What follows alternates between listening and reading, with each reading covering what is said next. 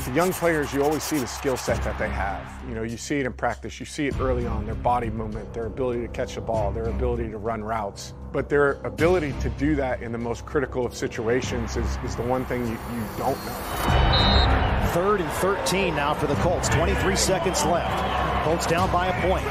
You want to be on the attack and, and you want to be aggressive and, and you want to play with an absence of fear. You know, as a veteran player, it's just sometimes reminding guys cut it loose. A lot of, of what you end up doing is dictated off of how they're trying to defend you.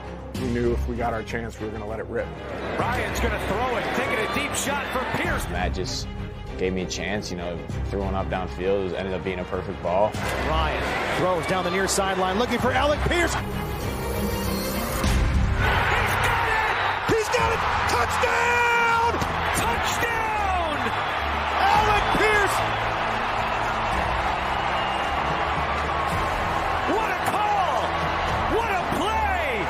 Alec is such a, a talented player, has such a good feel on, on the deep vertical throws that we felt like if we got the chance, you know, we had the look that we wanted, we could be aggressive there.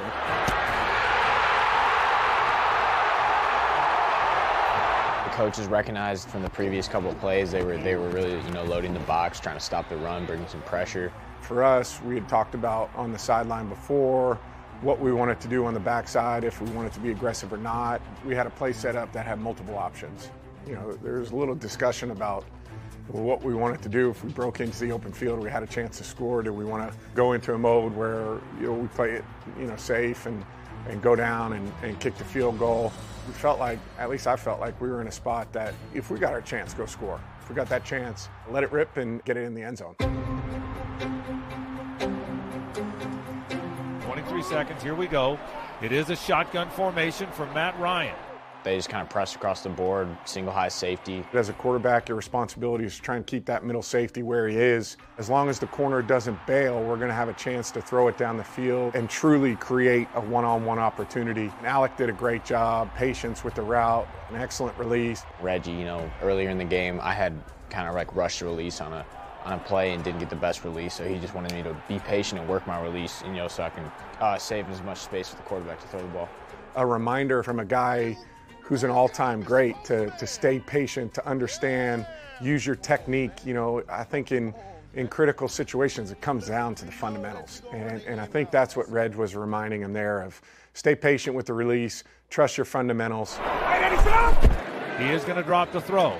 Fires deep along the right sideline for Alec, Alec Pierce. Pierce. He's got it! Touchdown!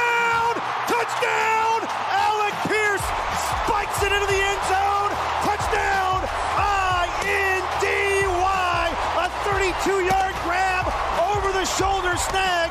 That's something we work all the time. A lot of times you have a tendency you want to you don't want to let it fade over your shoulder. That makes it a harder catch.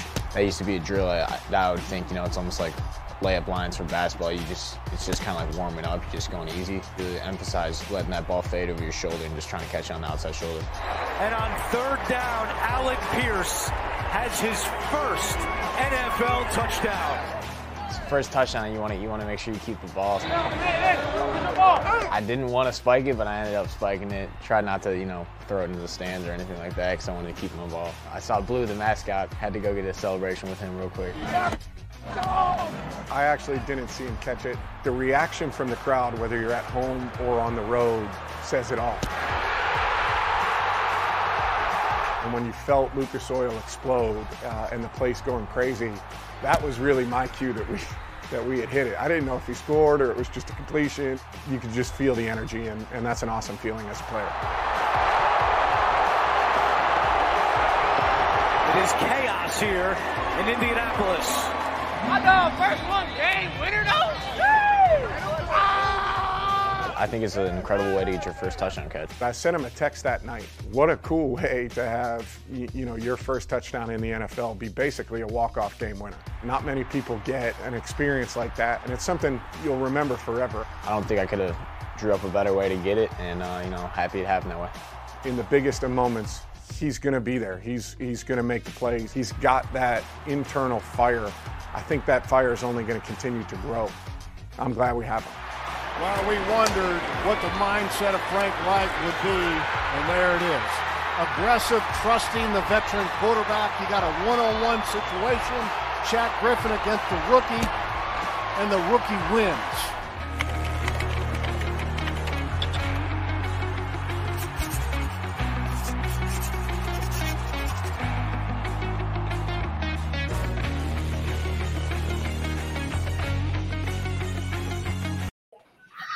Hey, so from what I'm tracking on that play too, though, is they, they said that uh, yeah they, they, said they said that it was it was Frank Reich being aggressive, right?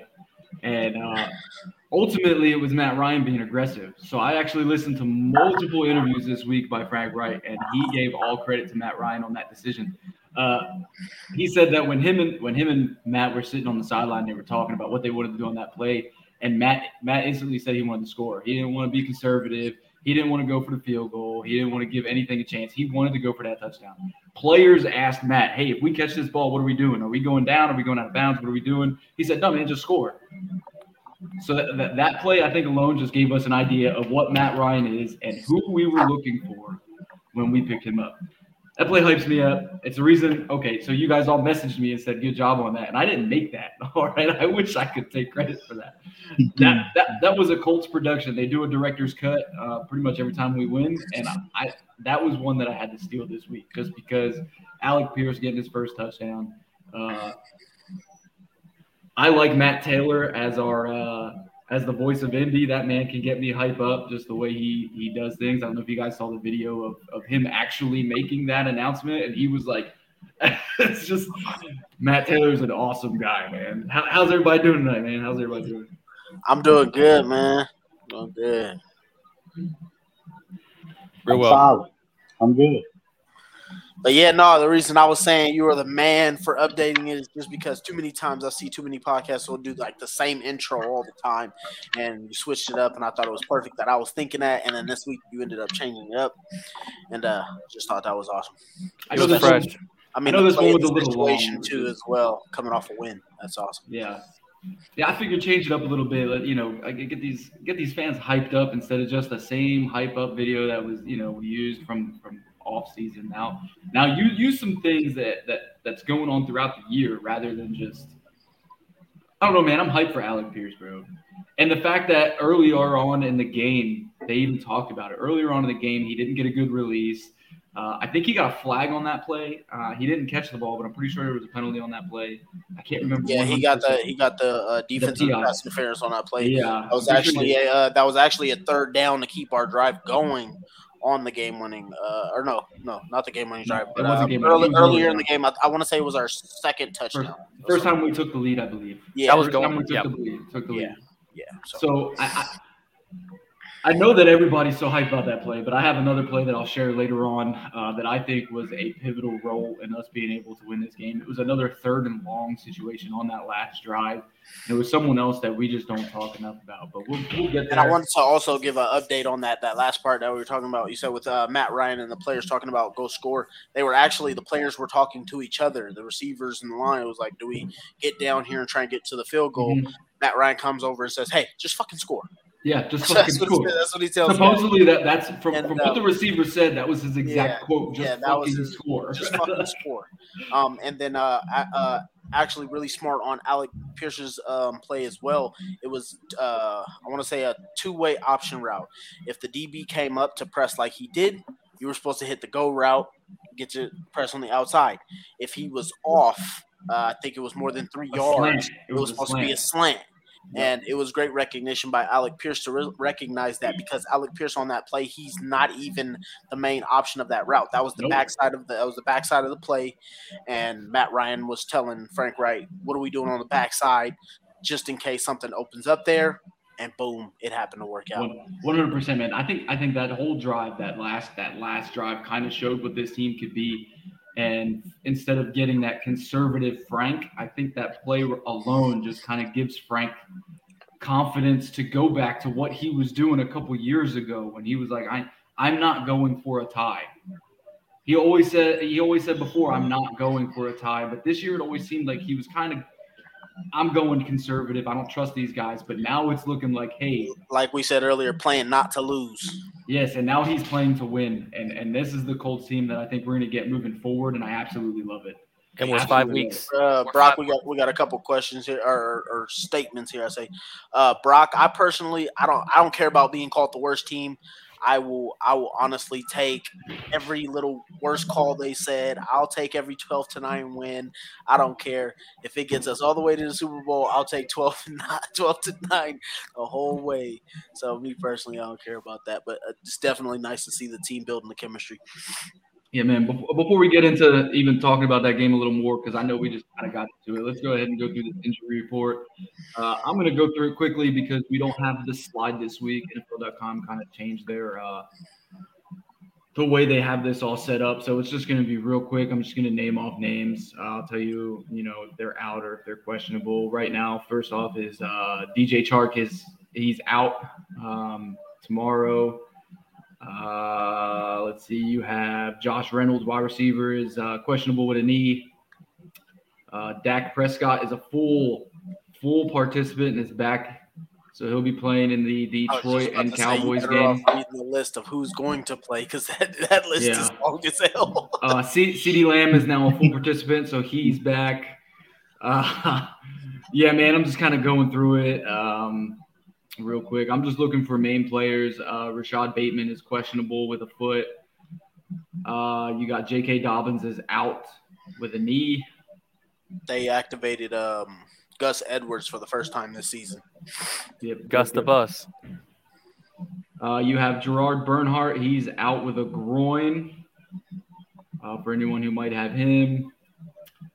Uh, let's see. Ja'Marr Chase, if anybody was wondering, he is now a full participant as of right now. So Yeah, he better be. yeah, he's not a questionable or anything right now. Just, so- just you know, just letting everybody know. Dude been getting me 12s all year and finally got me For- at 30 last For week. us, uh, we only have Kwity Paye and, and Shaq that's out. And Shaq is, uh, if anybody doesn't know, um, that was Frank making that decision. Shaq wanted to play, but Frank wanted to keep him from hurting himself even more. Also, Keke Coutee is out with a concussion still. Um, yeah, that's for us. And then for tomorrow for Tennessee, they're missing Joe Jones, Nate Davis. They're also going to miss Torrey Carter and Zach Cunningham. Bud Dupree is going to play. Monty Cooper is back. So those are some people we need to keep an eye on for tomorrow. Uh, Julio Jones is out with a knee injury. That sounds about right. It's average. Uh, Cameron Brate injury I said out with a neck. Bro, I used to call him pulled pulled pork hamstrings, Julio Jones, man, because that man just constantly got messed up hamstrings, bro. Something was going love on with those legs. People was talking about, oh yeah, I want him on the Colts or whatever, blah blah blah, and I was Nah. like, dude's gonna play three games. Yeah, that's it. Uh, so Baker Mayfield for the Panthers is uh, doubtful with an ankle. Christian McCaffrey is no longer on the Panthers, so hope everybody knows that one. Uh, That's- God, that's this less- list is this list is so one- long. That's one less guy on uh, Carolina's injury report. Yeah, but now he's on the Niners. Um, Kenny, Kenny Golladay uh, and Kadarius Toney are out. Um, Are they healthy scratches because they weren't traded, or are they Uh, actually one? Kenny Golladay's out with a knee injury, and Kadarius Toney's out with a hamstring. So the issue is, I guess, uh, Kenny Golladay has some issues with Brian Daboll, and Brian Daboll has some issues with Kenny Golladay not playing hard, and uh, he's also been hurt at the same time. And then uh, with uh, Kadarius Toney, he's just not been healthy since like since he's came into the league. It's almost like a Parris Campbell situation, except his hasn't been like crazy injuries. It's just he just Right. hasn't been healthy. Yeah. Okay. enough. So uh, Marvin Jones for the Jaguars is questionable with a hamstring. Uh, Agnew is out with a knee injury. So I know a lot of people probably have Agnew because he's pretty solid. He's an all-around player. So if anybody's watching and has Agnew on fantasy, he's out. DJ Chark just got put on IR too for anybody who has him. Yep. Uh, Randall Cobb for uh, the Packers is out with, an- IR. with an ankle. He was just put on IR. Yep. Okay. Yeah, it's not listed on. And they yet. just uh they just activated um Sammy Watkins. Sammy Watkins. Yeah. Yep, because uh, Christian Christian Watson is also out with a hamstring. I can't believe Um, I, I wanted Christian Watson to the Colts and he's been hurt all year too. Yeah, thank God. Uh, we needed him. So Jonathan Williams, uh, running back, is out with a knee injury. Carson Wentz is out with a right finger. You know, everyone knows he just got surgery. Uh, Dyami Brown is out with a groin. Uh, we have Can't play. Elijah Elijah Moore. Elijah Moore with the Jets is out. His is not injury related. It is a personal matter. So Elijah. No, Moore he is wants out. traded. That's where I was reading. Elijah Moore requested a trade. He wants Yeah. out of there. So he's out. So I figured that when it said personal matter, but he's he's not playing tomorrow. Yeah, they sent him home Um, from practice too. They didn't even let him practice this week. Yeah, they're trying Russell- to keep that. They're trying to keep that. Russell vibrant. Russell Wilson is out. Let me try to get through this as fast as possible. Wait, who's the starter in Denver? Uh, it's probably Uh, gonna be it is um, it is Ryan. What was his name? I just seen it. Rip. He got a weird ass name. Is it a Ripkin? Uh, I want to say it's uh, Is it Mark Ripken. Ripken's son? Ripken. It's Rypien. Yeah. Rip- Rypien. Yeah. Something. It's Mark Ripken's nephew. Cool. All right, here we go. Uh, so for the Raiders, you got Mack Hollins is uh, questionable with a heel. Uh, you also have Hunter Renfrow is questionable with a hip, and then this is a big one. Darren Waller is out with a hamstring. Is he really? Jesus. Yeah, he's out with a hamstring. All right. So for the Seahawks, Tyler Lockett is At questionable least he didn't play us like last week. Tyler Lockett is questionable with a hamstring. Uh, you have Penny Hart is question or is doubtful with a hamstring. Brock, our uh, left tackle this week will be Dennis Kelly again. Yes, sir. And then you have for the Chargers, you have Donald Parham is out. Josh Palmer is out. Joshua Kelly is out. Those guys aren't top guys. So, uh, but the Chargers right now, their injury report is extensive. So, Their, their injury any- report is literally just uh, Keenan Allen. They need Keenan Allen back. They do not look the same without him. yeah, but they also don't look the same with half of their starters being out, bro. Like they're missing a lot of people. They've got people on IR and that Yeah, aren't no. even listed right here. Like they're they're they've got the injury bug this year, man. Definitely true. But that's what happens when you put a bunch of names on paper and everybody picks them to go to the Super Bowl. That's facts. That's facts. So there's no one significant missing from the Chiefs and the 49ers game. That's not listed here. I don't know who's on IR. Doesn't show here. So moving to the Steelers Dolphins game. Let's see. Uh, Steven Sims. I don't know if anybody's got him, but he's out with a hamstring for the Steelers. And then for the Dolphins, let me go through this long ass list. Holy shit. Uh, yeah, nobody. All right. It's long. but Tua? Nobody big. Tua's not listed. Tua is back. Wow. He will, Tua's be, he will be playing uh, Monday night versus the Steelers. Or Sunday. No, Monday night. Monday night. No, it's Sunday. Is it Sunday? Okay, It's Sunday. Sunday. Yeah, Sunday at eight eight twenty. Uh, Monday night Good game times, for the man. Bears. For the Bears and the Patriots. I don't know why. Uh, for the Patriots, you have Nelson Agholor is questionable with a hamstring. Kendrick Bourne is questionable with a toe. Uh, Damien Harris is listed on the on the report, but he was a full participant in the last practice, so his game status is just clear. He's playing. Uh, Bears have no injuries reported. The only team in the NFL who has no injuries reported. All right. That's because they don't try to play. yeah. yeah, that's true. You know what? I like Justin Fields. All right, leave that man alone. All right. Uh, I mean, he's the only one that tries to play. I meant everybody else. Hey, so from what I'm expecting our offensive line to look to go ahead and caveat on to what uh what uh Demarco answered for Brock is I believe it's going to be the same as it was last week, and I also am expecting the same type of game plan. Um, considering where ten where Tennessee is at, but we'll, we'll, we're going to talk about Jags real quick.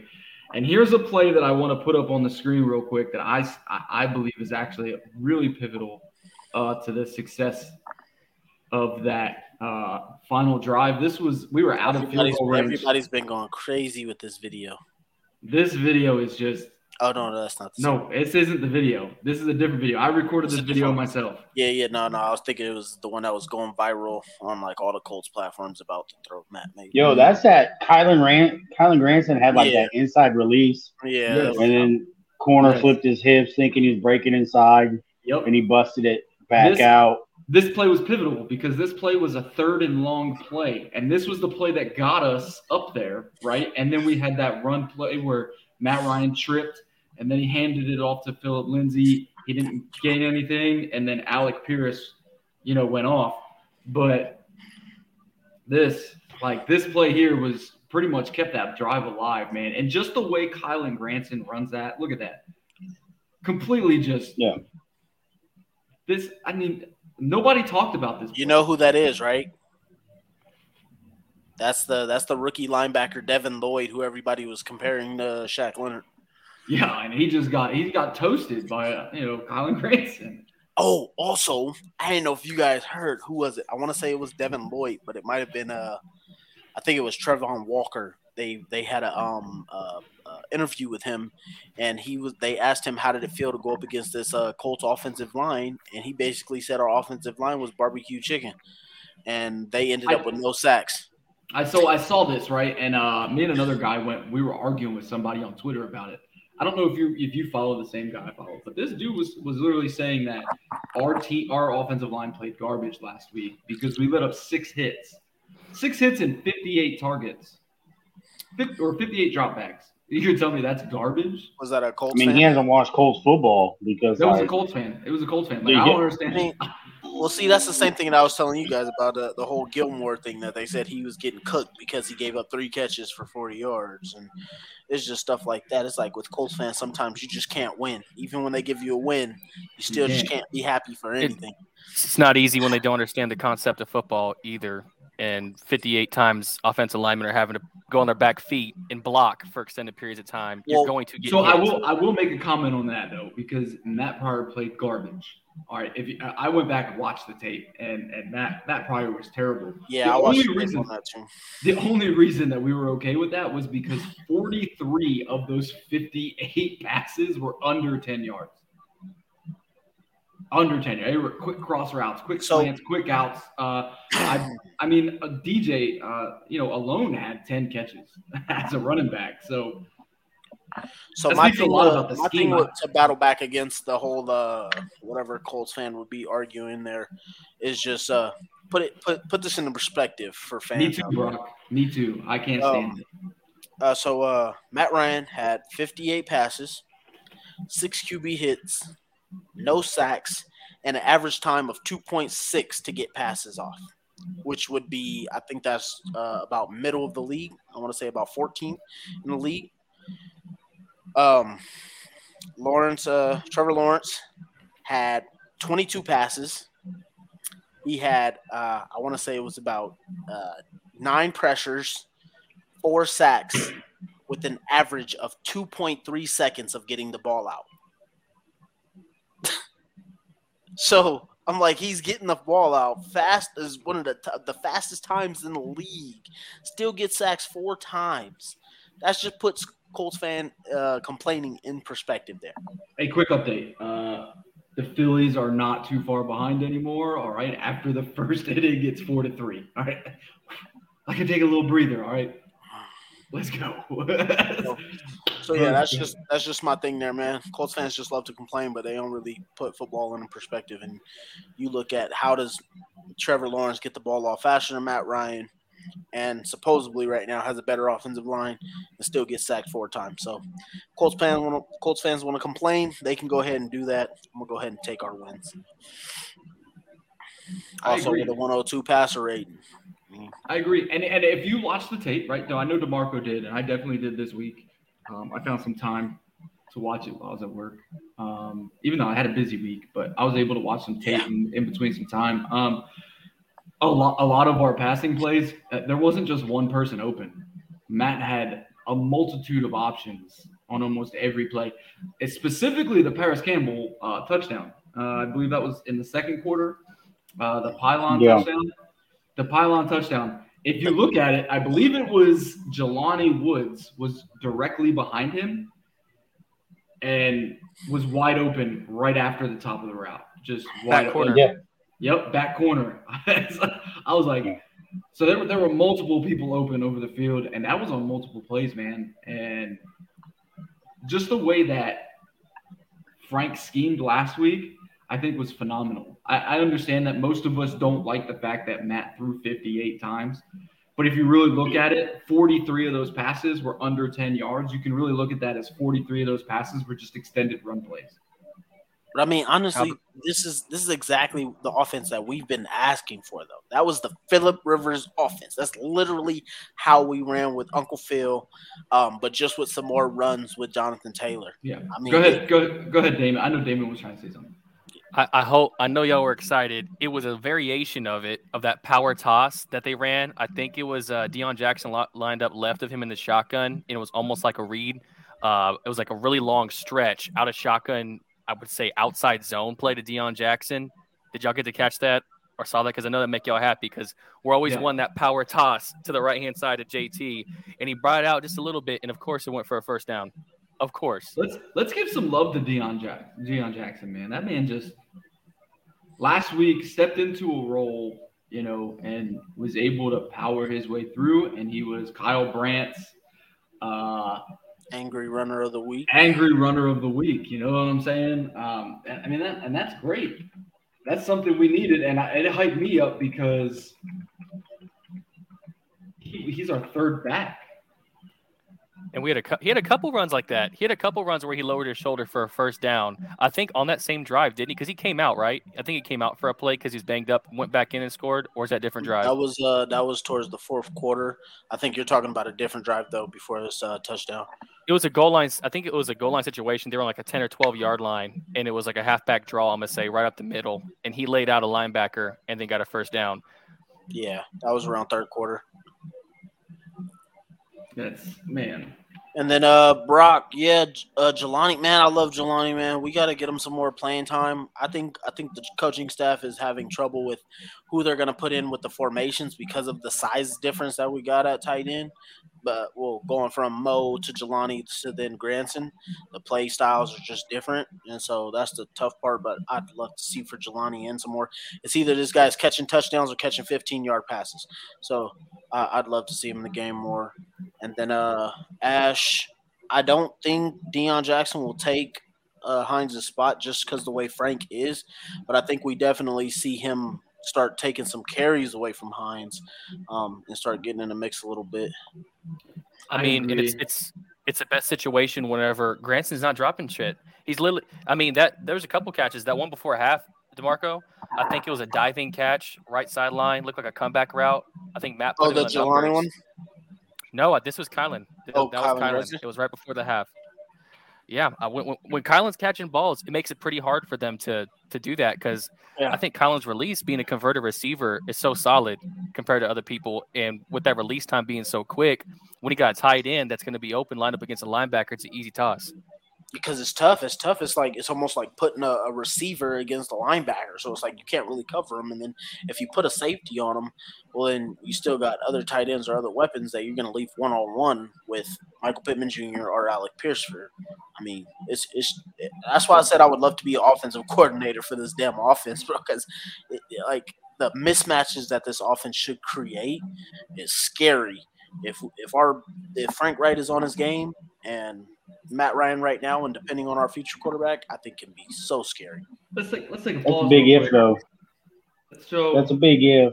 I know you guys are like all happy as hell with you know Frank, but I'll be the the the angry ass old man. Like it's one game. That's the biggest thing with with Frank. His play calling is always inconsistent. He has like one good game, one bad game, one good game. But here's the here's the other One thing too. game. I mean, I get So- it. I mean, he he has been like that, but I mean, he's also gone on runs, man. He's he's also gone from being one and five to ten and six. You know what I mean? And as long as as as long as he can put the trust in the quarterback, because that literally the last sequence to win that game last week was Frank putting trust in Matt Ryan.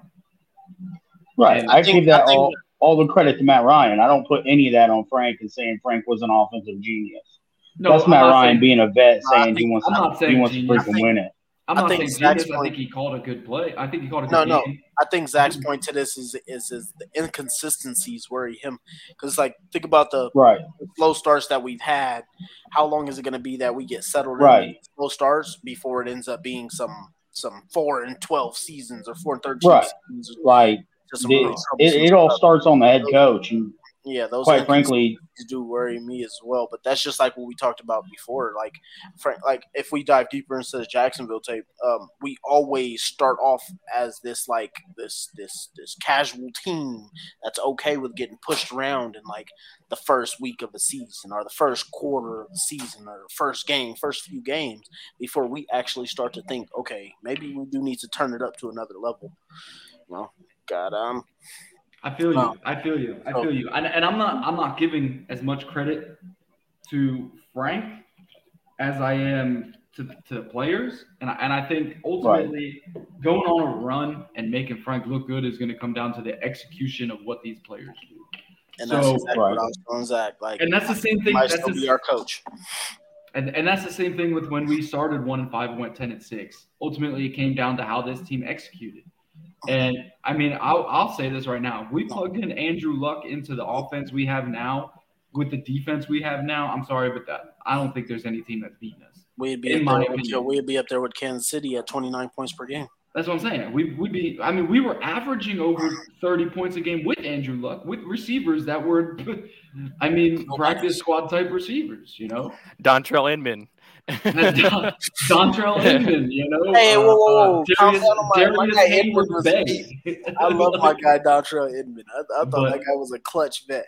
I let's uh, let, let's let's go ahead. I, I I mean I'm still on this Deon Jackson, and I just want to give some love to Deon Jackson. So I just went and snagged. And there's him. a bolt of electricity that came out of the sky through the roof of the dome when Deon Jackson got the carry, and big man Andrew Catalon had the call. Roll it.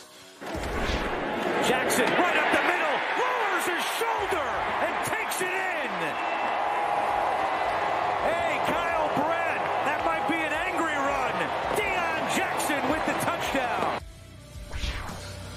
That might be an angry run, and Catalon, you might be a legend. Peter Andrew Catalon from the Syracuse by way of Millburn High School, the Millers Catalon. You legend. He's, he's the cat but he's got that dog in him. He's got that dog in him. And so does my man Deon. People want to know what is Angry Runs all about? How do I get on Angry Runs? It's about this. It is one man versus one man with one goal line. Who wants it? Sure, it's about stiff arming people in oblivion. Of course it is. But it's also about this. He's a professional. He's a professional. What's going to happen? Unroll it. I'll tell you what's going to happen. Deon Jackson from Duke, a Duke guy, looking like Elton Brand on the low block. Unbelievable. Look at this thing. Deon Jackson says afterwards, he says, to run over someone on the goal line. That's what running backs love to do. That's what we all dream about. This was his first start ever. He said he had tears coming out of the tunnel. That is what dreams are made of. I love it. And let me shout out the Colts. Running back coach Scotty Montgomery, also from Duke. Yeah. And of course, their offensive coordinator, Marcus Brady. I love this run. I love this call. The Colts are sick of losing to the Jaguars. So he says, look at this. And then the spike. And that is absolutely awesome. That is unbelievable. What do we have next? Someone's talking to me about what's next. Let's go for a vote. I think we go. Everybody knows what was voted. Deon Jackson got the angry run of the week. Man, Kyle Brandt hypes me up with those angry runs. just, Jonathan Taylor, I think, has like five or six of those, to be honest. Yeah, he uh, he actually had one. I think his first one was against Jacksonville as well. He blew up like two Jacksonville defenders in uh, in the same play. That was pretty, pretty crazy to see. Uh, I remember Jackson get a very similar one. I wish. yeah, I wish that was Kyle, JT's rookie year. I wish Kyle Brandt did the angry runs uh, like ten years ago when we had Andrew Luck at quarterback. I don't think it was ten years ago. I think it was like nine years ago, eight years ago when he was, we were playing Denver, and uh, no, it wasn't Denver. Who was it? I think it was, I was Denver. Say, I was gonna say I don't Denver. know about Denver because I think that's the game where he got the last lacerated spleen. It was that was it, and it was the play that he got it on. He trucked two linebackers. No, I lied. It was Cincinnati. Cincinnati. He got. He, it was Cincinnati. He trucked two linebackers. It was Mauga and the other dude that they had, and he Great it. Yeah, and he trucked both. That was a shutout. That was a shutout, right? Perfect. Yeah, we destroyed them that game. Y'all remember Vontae Davis laid out Giovani Bernard two plays in a row? yeah. yeah. no, no, no, no, no. That was a, that was a different game, Zach. That was against the Bengals. That's what we're talking about. The Bengals. Oh, I thought you I, said I corrected it. Oh, my I bad. corrected it. I corrected Okay, it. okay, Because okay. I remembered Maualuga. I couldn't remember who he played for. You guys know what? After that game, I went and bought me a Vontae Davis jersey because we've never had a corner that came up and hit like that. I still got that jersey. It's about three times smaller than, than I than I am now. that was my favorite. That's my favorite Colts corner of all time. I love Vontae Davis. That's my guy. You still ride with him after he retired at halftime? Yep, because it wasn't with the Colts. It was with some other team that sucked. The Bills. So with the emergence it, was, with the um the the Bills at the time they were with the emergence of Deon Jackson being a valuable, to me at least, a valuable number two back, do you think that they will um, see a more limited role for Hines necessarily out of the backfield, or do you think it'll be more of a running true a running back by committee like JT on the first two downs, and then the third down is between you know So I whoever it is. I think this is going to be really telling about Frank Reich because you'll see a couple things come from this, and Yep. and I don't see there's any way that Deon Jackson could just go back to being a a sit 'em guy because he really Right. earned a way to at least get himself like five carries a game or something like five touches a game, Right. whatever it is. But at the same time, you got to remember how elite uh, Nyheim Hine was when Philip Rivers was our quarterback, and and then obviously JT is a three down back. So That, this, Yeah, this but is- Hines is, in my opinion, Hines is only available in the is only elite in the passing game. But here's the thing. in the, the thing. in the See, running the game, we just run them straight up the butt. Hold on, hold on, hold on. So, so let's see, let's see this right because if you look at how Frank called the game last week, if we had Nyheim, Nyheim Hines last week, I'm telling you, we would have ran up the score because, like, if you if you look at the amount of times we ran swing passes, the amount of times Deon Jackson was the first target on on these pass plays. I mean, Matt Ryan, I- I think I think at least eight of those ten plays, Matt Ryan took the snap and instantly turned and threw it to Deon. But they would have schemed for that too. They would have schemed. They would have schemed a different game for Nyheim Hines. Right, Definitely. but with the emergence of Deon, you're essentially taking away the valuability, uh, the the validity of Hines, in my opinion, because Hines is is in an incredibly limited role. He's a scat back or he's a receiving option out of the backfield. So you have Deon, who's a bigger back, can do it both, and is a true number two, like JT or like you know JT being a one. So you've essentially limited Hines and essentially handcuffed him and pigeonholed him because are you going to So- play all three at the same oh, time? So I You're see- going I to see put what you're exactly, saying. so I see what you're what saying, you're but- saying right there is is the reason that I'm saying that. Frank is going to find out a lot about Frank Reich because exactly the way you're thinking is exactly the way defense are going to think. So if you sit there and think that every time Hines is going to come into the game that is going to be a passing play, that is our advantage. yeah, but tendencies it usually is because Frank But- doesn't break tendencies. But that's But it's I'm not saying. even. But it's can't- even only that. You can't If- let it be a tendency against your own offensive strategy. That's, if you look if you look at if you look now that Deon Jackson has this, you know, he, his name is now known across the NFL, right? Now it's going to make it more complicated. Do do we stop giving Hines the ball more? Probably not. Why? Because how many how often have has he touched the ball this year? Um, but if you really think about it, now it's just going to confuse defenses more because who are they going to game plan against? Deon Jackson or Nyheim Hines? I hope he puts all three in the game at one formation. Oh, man. I, I agree. Put Sam, put Sammy at quarterback and just run the old triple option. Like Let's put it that back in the pistol and go crazy. Like Let's go, to Let's the, I mean- let's, let's go to the wing T. Ryan, Hey, let's let's go ahead and answer this real quick. Uh, I was just Brock, about to say that, Brock um, just uh, asked, uh, "What do you think about Sam making QB two and having schemes built for him to be involved?" I want to be completely honest. I've been calling bullshit since the moment he was moved up to QB two. Everyone here can vouch. I said it Yeah. when they said, "Oh no, he's moved up so we can have scheme reasons," and I said, "No, that you don't do that. You don't drop Nick Foles, who is a, a Super Bowl MVP, to QB three if Sam Ehlinger is not dominating at practice." I'm just saying uh, that's from coaching experience. That's from watching the NFL as long as I have. Uh, I don't think he was brought up because of scheme reasons. And there was also a report today that I, I don't remember who brought it to the So I'll, I can go. You can there. go ahead and comment. So comment yeah, on so Ashley sent a, uh message to us.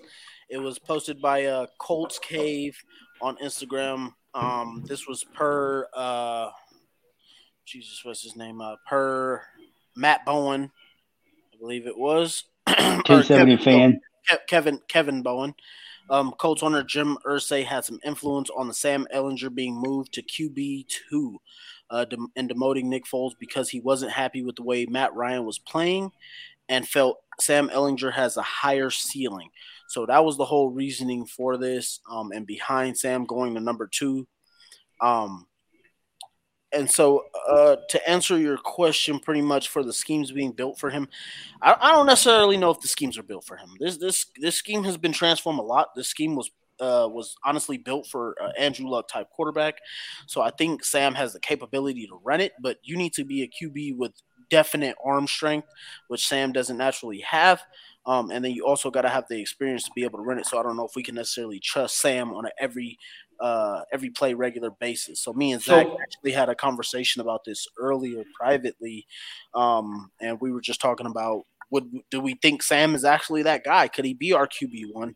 And from my perspective, I was thinking back a few years ago when we had uh, Sam and Jacob Eason and we before we traded for Carson Wentz, I was of the idea we should keep the two quarterbacks, have them compete, and just see where the the chips may fall, rather than going down the QB hole that we're currently in right now. I'm not trying to take anything away from Matt Ryan. I think he's good, but our offensive line has started to come down a bit because of the fact that we don't have the quarterback. We're not set in stone right now, so. Um, that was just my thought, but I guess we'll see where it goes. Hopefully, we can beat the Titans and we don't have to see Sam at all this year. So what I uh, my my thoughts on Sam being QB two and what uh, everyone in the organization is saying to kind of like uh, sugarcoat it, right? I, I heard Frank say multiple times this week in interviews. Uh, he did it on the roundtable when fans were uh, in the roundtable. Fans can post on Twitter because they go to Twitter and they answer questions from fans, right? Matt Taylor and Frank Reich do that every Monday night. Um, so if any of you get time to go on there, I would say go ahead and ask a question. All you got to do is hashtag roundtable uh, and they'll answer it. Um, but Frank said, hey, you know, we brought him. What's up? Uh, you can also listen to it on Spotify at oh, uh, the Colts official podcast as well. I, I do. I do listen to it on Spotify. Okay. I listen to it every Tuesday morning. No, I was just telling anybody because you said they could ask questions, so I was just letting them know they could also listen to that conversation. So, so you yeah, can listen, so you can listen to it live at the same time, and you can, and at the same time, you go on Twitter, you you you ask your question, you hashtag Matt Taylor uh, and his crew kind of pick out the best questions, and then Frank answers them. Um, and Frank Frank has been saying for the last week and a half that the reason they brought Sam Ehlinger up is because they wanted to have something similar to what they had with Philip Rivers and Jacoby Brissett. I got into a little spat. I'm going to call it a spat. I don't know why, but I want to call it that. I got into it with Stephen Holder. Everyone knows who Stephen Holder is. Dude's a douchebag. Um, he likes to downgrade fans. He likes to talk shit to fans like he's and, he's a writer. He's supposed to. He, he, he's a he's a he's a fucking professional sports journalist, and this guy wants to talk down he, fans. He has the he has the blue dot. He's verified. Yeah, and, and I said and, I, and he said this. He he said uh, fans are getting too crazy about why Sam Ehlinger was brought up, and I said, okay, so instead of you bashing fans, how about you give us a reason? And he was like, well, I literally said it, and I was like, dude, that's stupid. That reasoning makes no sense because if you look at it, Sam El- Sam Ehlinger is not as tall as Matt Ryan. So when it comes to QB sneaks, I would trust Matt Ryan over Sam Ehlinger in a QB sneak situation. You know what I'm saying? If it's like a yard or a yard, or you know, within that time, within that yard or a half yard, whatever, I'm gonna trust Matt Ryan over Sam Ehlinger to get that. The only the only thing schematically that I think you put Sammy in for is oh, like, yeah, the zone read but, and but then know, that's dumb. Like the indie special. But then that that's stupid. It. But then right. that's stupid. Why? Because absolutely the moment you put Sam Ehlinger in, this it's defense obvious. you're gonna be like, oh shit, mobile. It's exactly yeah. it's well, exactly what we did to, to Jacoby. You would always say, hey, we yeah. put Jacoby in the most obvious systems to fail, like when we had Jacoby, you know, QB two. And and does Sam Ehlinger, does Sam does Sam have a stronger arm than Matt Ryan? Probably no. not, in my opinion. No. So. I mean, we used him in situations of Hail Mary. We used him in situations of QB sneaks. That's it. Why would you why would you take Nick Foles if Nick Foles is better than Sam? Why would you put him as QB3 if you planned you know, uh, for schematic reasons. Get the fuck as I said, dude. I'm not as, falling for it. As I said, this is a Jim. This is a Jim Irsay special. this is Jim Irsay trying to be GM and owner, and I think he needs to just be the owner and worry about you know owning So in- things and and building his team that way. In my opinion, I think that the idea was smarter only because, okay, let's say Matt Ryan does get hurt because he was getting beat up, you know, because the offensive line wasn't protecting up until last week, which Matt Pryor still sucked, but the rest of the offensive line was doing their job. See, I'll give I'll give Matt Pryor credit where it's due. When it was one on one and he didn't have to block a stunt, he was good. But he still got kind of pushed back, but he was he was able to hold his own. But once they stunted, the man was done. Would you rather have Nick Foles, who's also getting old and is also a statue, or would you rather have Sam Ehlinger step into the game with a terrible offensive line and be able to be mobile? It's I the can mobility that, that Sam got moved for. I mean, yes, it's, that's one hundred it. percent, one hundred percent. That's it. It's, I it's the capability to not have to worry about every single rusher. You can Right. kind of you can Yes. kind of make the you can make the defense play eleven on eleven rather than eleven on ten. So I'm gonna I mean, put this up here because I hope Stephen Holder sees this. I 100% agree that dude is a jackass. Stephen Holder believes that he is the smartest man on the planet Earth. And you know what? I hope he does see this because we're actually streaming on Twitter. So I hope this man sees this. If you're watching this from Twitter, share this, tag him. Dude's a jackass. Come after me. I don't care. I'll school you any day. Um, dude's an idiot, man. Like everything he posts up is like the same cookie cutter shit that Frank says, and it's the shit that drives us nuts. And I'm like, bro, That's you indie- can't, you can't be that indie media, stupid. Matt. This is why I like this is why I like Zach Keefer. This is why I like Kevin Bowen because those two they'll actually come out of that box of like, hey, this is what you want to hear, you know, and they'll they'll tell you how the fuck it is. That's indie media, though. It's incredibly soft. Yeah, like I- you I- know, uh, I thought it's Stephen Dan- Holder's with E ESPN, isn't he? He's Yeah, with the no, athletic. uh, Athletic. Oh, Uh, Mike. Mike Wells is ESPN. you know, like Damon can't stand Dan Dakich, but I respect Dan Dakich because you know, No. like, I like it. like I, I, cannot- I don't, I don't like that. because he asks, you know, He's the tough questions. Yeah, yeah, He's real. yeah. That's that's what I'm saying. How often I- is he I- wrong though? Bro, I go on Twitter. and Hardly Twitter- ever. It's why I have the Grigson versus Ballard debate, and people get angry. But I'm like, Grigson won. What does Ballard give you? Five and Yeah, eleven. if, if Ballard had Andrew Luck, he he'd be winning too. Uh, I don't, I don't Twitter- Like. I don't. I don't like that argument by Dan Dakich. I, I hate it. I think it's stupid. I don't really like the guy. Uh, I don't. All, all I I- noticed. So if you, if you, if you, if you take into account if you take into account quarterbacks and think about how many coaches and GM jobs that have been saved due to a great quarterback, it, it Hundreds. it, it really doesn't make the argument. So I hate the fact that he even goes there. all right. Bill O'Brien. Let's let's go ahead. Let's go ahead and start talking about Tennessee tomorrow. So Tennessee, there's there's a few key things uh, that I've heard this week about Tennessee. Right. Uh, one, their pass rush is phenomenal.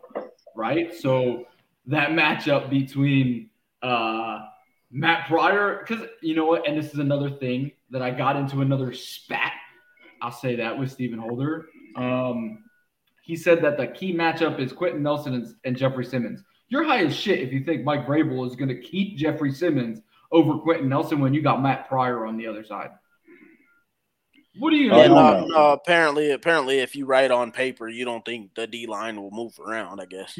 So I was like, bro, I, I am willing to bet my paycheck that Jeffery Simmons is going to go against Matt Pryor more often than he will against Quenton Nelson tomorrow. If you see the tape from last week, Jeffery Simmons is going to be there. Um, but yeah, and then so their pass rush, I believe, is uh, fifth right now. Um, but their secondary is dead last. So if Colts fans were expecting to see uh, Jonathan Taylor uh, a lot tomorrow with his with him being back, you guys might as well just go ahead and put your Matt Ryan jerseys on or whatever receiver you have Or because your uh, Carson Wentz jersey with the tape. yeah, with the tape, Well, I whatever. mean, I hope, and I'll say this from a play calling standpoint, I want you know the Colts to run JT early. I mean, put the ten guys in the box, the nine guys in the box, and then let Matt eat. Because if we can run the ball on Tennessee, then we can do whatever we want. Because So- they'll be too worried about stopping JT, And like and, then you know Matt I- just I like hits that. him with the cheese. I like that because here's the thing, right? You can't run within the tackles against Tennessee.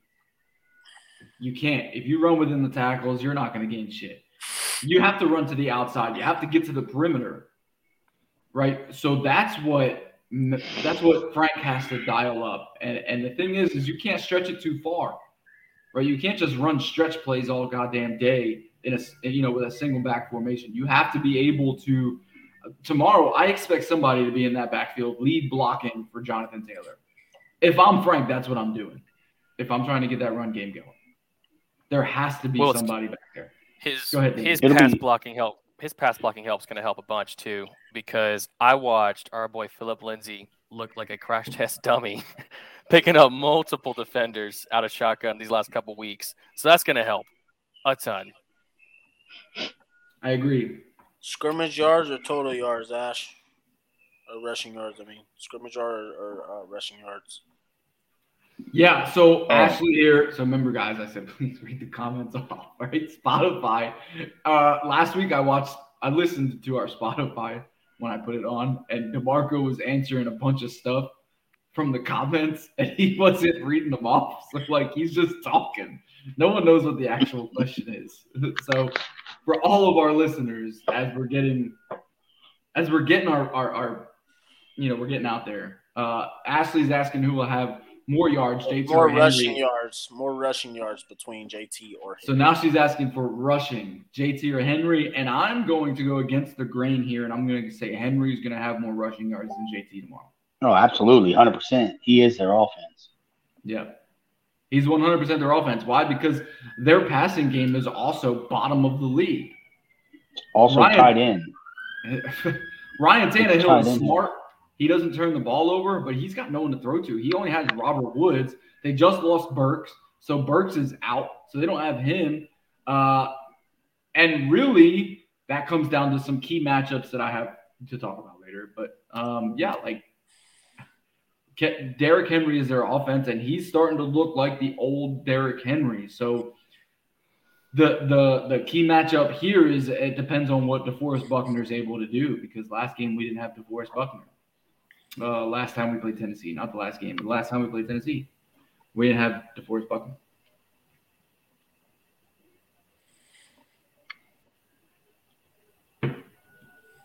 I mean, to Defensively, me, defen- go ahead, Zach. go ahead, Dan. Oh, I mean, defensively, I what do y'all think? Of- you good? go ahead. Yeah, you're good. Go ahead. I think this game literally comes down to coaching and adjustments. I mean, I look for Tennessee to do what they always do come out when something's not working and find something that works and pound it down our throats because Colts are soft and can't stop it. And then it's, you know, Frank Reich.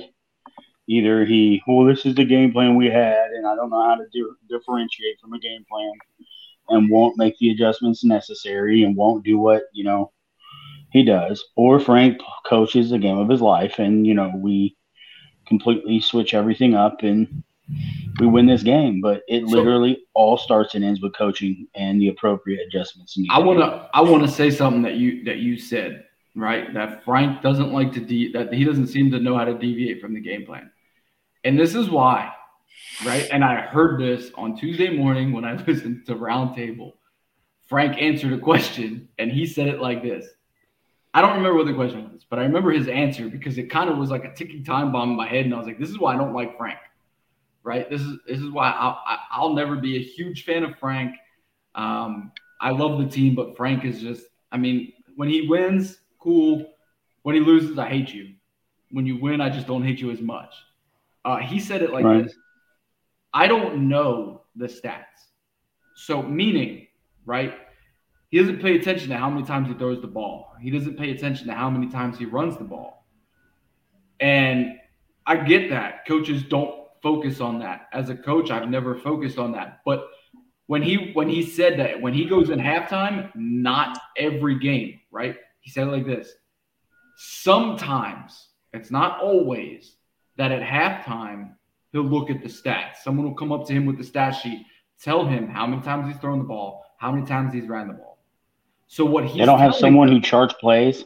No, they do. A pass play, a run play. They do. I would They be do. communicating with him what- every game. Facts. That's what, that's what they do, but he has to tell him at a certain point. So he's not going to want to sit there in his ear because he's also a play caller. So he can't tell you, "Hey, you got seven passes now," or "You you got seven But- rushes." So he's but I got- but- but here's the thing. increments of a series. But my argument is, is he said specifically at halftime. At halftime is That's the time the- you need to be saying that. Yeah, that's the perfect time to be adjusting things Right. and saying, I'm a little run heavy the first half. Let's hit the play action game and spread things out.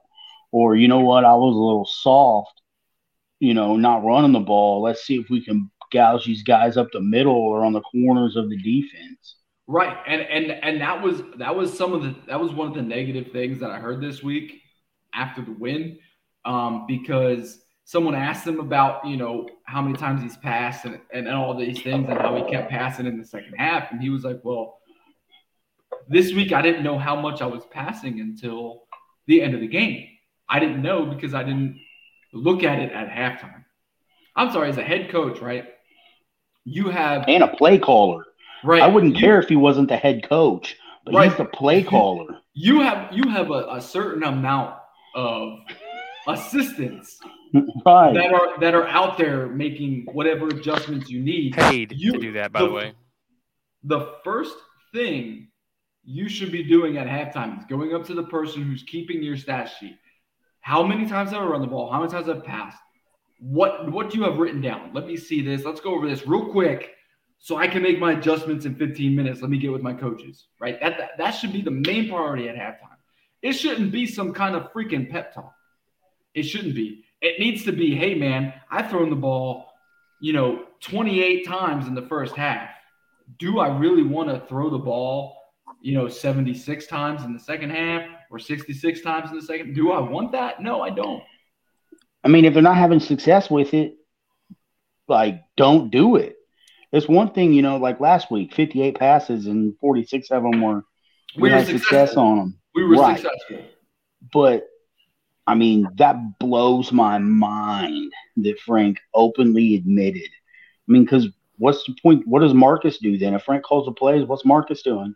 Right. He'd be the perfect. He'd be the perfect one to chart run pass, run pass, run pass, Right. run pass, and then you're right there. You're essentially Frank's right hand man. Right.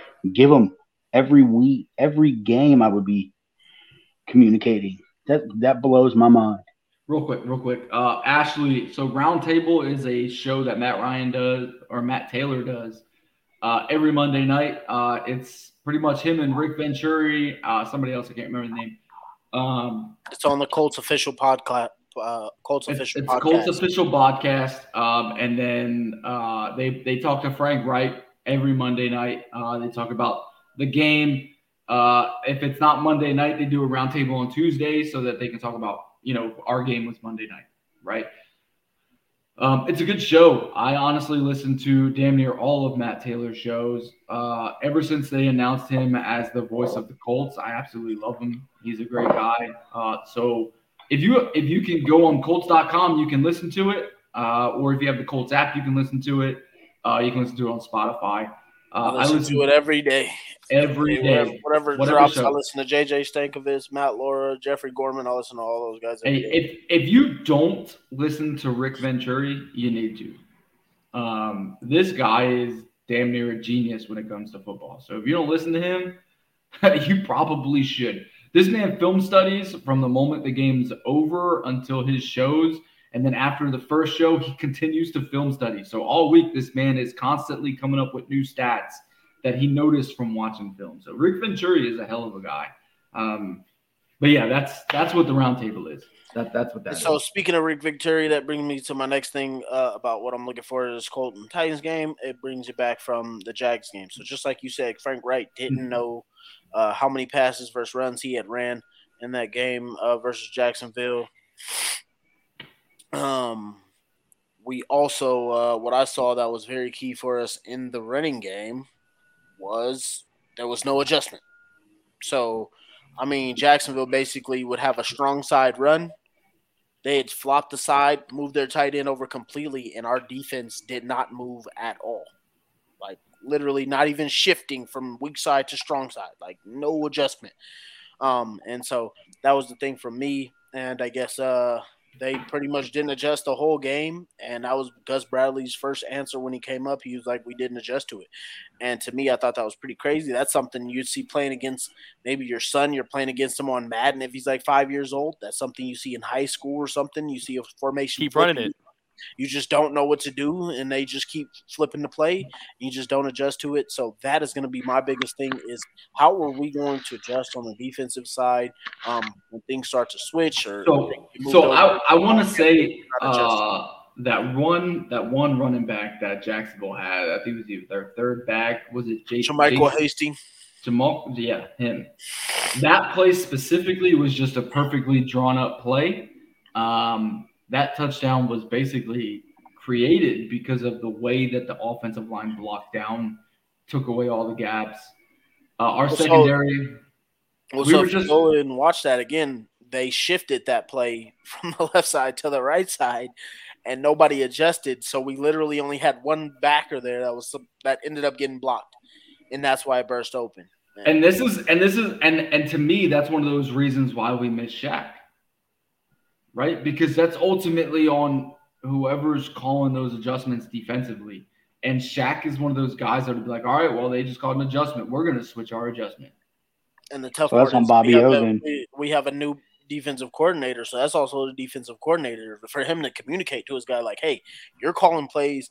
You got to be my eyes on the field. I need you to make this adjustment." This but, but you, but we we also have to remember that Bobby Okereke and you know Zaire Franklin aren't, aren't used to that type of stuff. That that's Darius.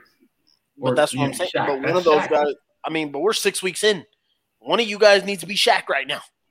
Like yeah. I mean, like it, I understand if it's like if that's like 100%. week two, week three, 100%. but it's like, come on, bro, we're we're six weeks in. One of you guys at this point need to be like, okay, I'm the guy, I'm making this call, I'm adjusting. So basically, if something was to happen, you could be like, that was my fault. I made the wrong call. I thought I seen this, and I and ended up being this. Boom, story solved. But at this point in the season, like we're almost midway, and you're telling me that we're just not adjusting for for four quarters for four quarters. For 60 minutes, you're telling me we don't even t- tell the line just to slide? Like, hey, bro, tight end's not over there no more. He's over here. Slide. Like, just a slide. That's Bradley for you. I mean, I, I, this is this is this is high school. I, mean, I don't even think that's Gus Bradley, man, because at that point, um, no one on defense has a mic in their in their helmet. At that point, yeah, who's ever got the green dot has a mic. Um, I'm I think trying no, to. he, no, he's saying he's saying when the clock gets down. The, when the uh, clock gets yeah. down, though, I yeah, guess after like 15 seconds, the clock shuts off. Yeah. Yeah, Yeah. there's there's no one on defense that's able to So- hear Gus. Like defensively, you can only talk when it comes to calling plays. After that, it's like it hits a certain time on the clock. You can't do that. So that's ultimately on who whoever Is the is Mike Gus's Backer or- yeah is the Mike Backer or whoever's calling those plays, right? And ultimately, that's normally Shaq who's the will. He's not even the Mike, which is weird to me because I played Mike. And as Mike, I was calling plays, I was calling adjustments, Well, whatever. when he Well, plays, think he's the we'll- in this system. I think it's But also when he- you don't have to be either one. Yeah, because our because our system is more of a of a. I mean, they say it's a four three, but we're more of a um a Four two five with a fat nickel. Yeah, exactly, Hmm. and and that's and that's why he plays what he plays. But ultimately, that just comes down to Okereke not being able to make that adjustment when it came to it. So I mean, and that's okay. It was, I mean, six games in, I understand he should be able to make those adjustments, but um, I mean, even even hundred yards play- into the hundred yards into the game, I mean, we got to be able to make some kind of adjustment. I, I, I feel like I could walk in there and me is not playing any downs to just be like, hey, slide, slide your your guys in front of you because you to- also need to know like I need to be free to make a tackle. So to be 100% honest. Yeah. to be 100% honest, if you look at how Jaguars schemed this week, um, it was it was a hell of a scheme too. I want to give them they only, yeah, they only schemed to run against us. They didn't scheme Yeah. to pass against us until They the did fourth not. quarter.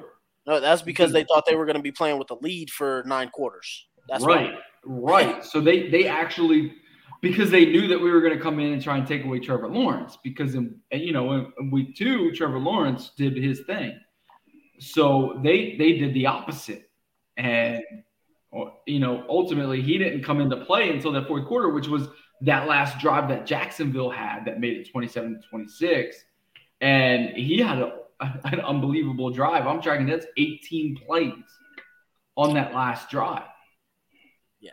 Outside of that uh that run though that uh Jermichael Hastings had for the 60 yards or whatever, he did go for negative four the rest of the way. So So, and to be honest, I mean, if you look at it, there was only a few big plays that made those yards look fluffed, right? Travis, the rest, Travis Etienne had about uh four big carries. yeah. And then uh James Robinson, I believe, was pretty much bottled up outside There of was there was also a, re- a reverse with Agnew that well Agnew always kills us, so I'm not surprised by that guy. yeah. So I mean that that's ulti- ultimately what it was. So let's go Uh, ahead. Ashley, Ash, Ashley says she hopes Face On plays better. I hope he Uh, doesn't play at yeah, all. I, I was about to say I, I don't hope hope he doesn't have play at any all. snaps. all right, so let's All right. talk about let's talk about Tennessee, right? Because we're talking a lot about Jacksonville. We're all hyped up that Yeah. we won, and that's Yeah, and that that's was- great. That was my bad. I was just went back to that to, just to adjustment. So I mean, this goes back to to the Tennessee Titans game um, that we're gonna play this week. Uh, the Titans honestly don't adjust. They don't get as creative as Jacksonville does with their runs.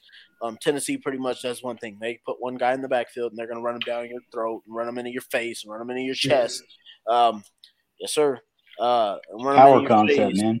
Yeah, they're just gonna run them into your face every freaking play until you get tired of tackling them and you go sit on the sideline. So so so let's let's let's talk about Tennessee real quick, right? So their their uh, their pass rush is top of the league, and why? Because they win first and second down.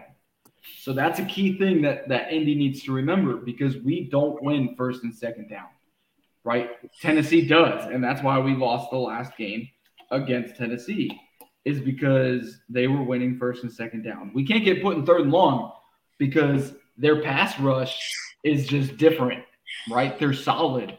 Uh, they found a way to make Jeffery Simmons and Denico Autry work um, the same way that we had Denico Autry and uh, DeForest Buckner work, right? It's it's nothing different. They're both they're all similar. So and that comes down to the that comes down to the running game getting going early. If that's the case, Right. because Yeah. we can't come out. I mean, look at last week. We even came out multiple third and nine, third and long, where we're dependent on quick passes out the backfield to move the chains, things like that. So that's just going to come down to the running game getting going early. Period. If it doesn't, it's going to be another one of those situations where we're dinking and dunking. right, Yeah. right. This game's then- all predicated on the run game. But the Deacon and Duncan could possibly work. Why? Because they're averaging right. Their their secondary is averaging 287 yards a game.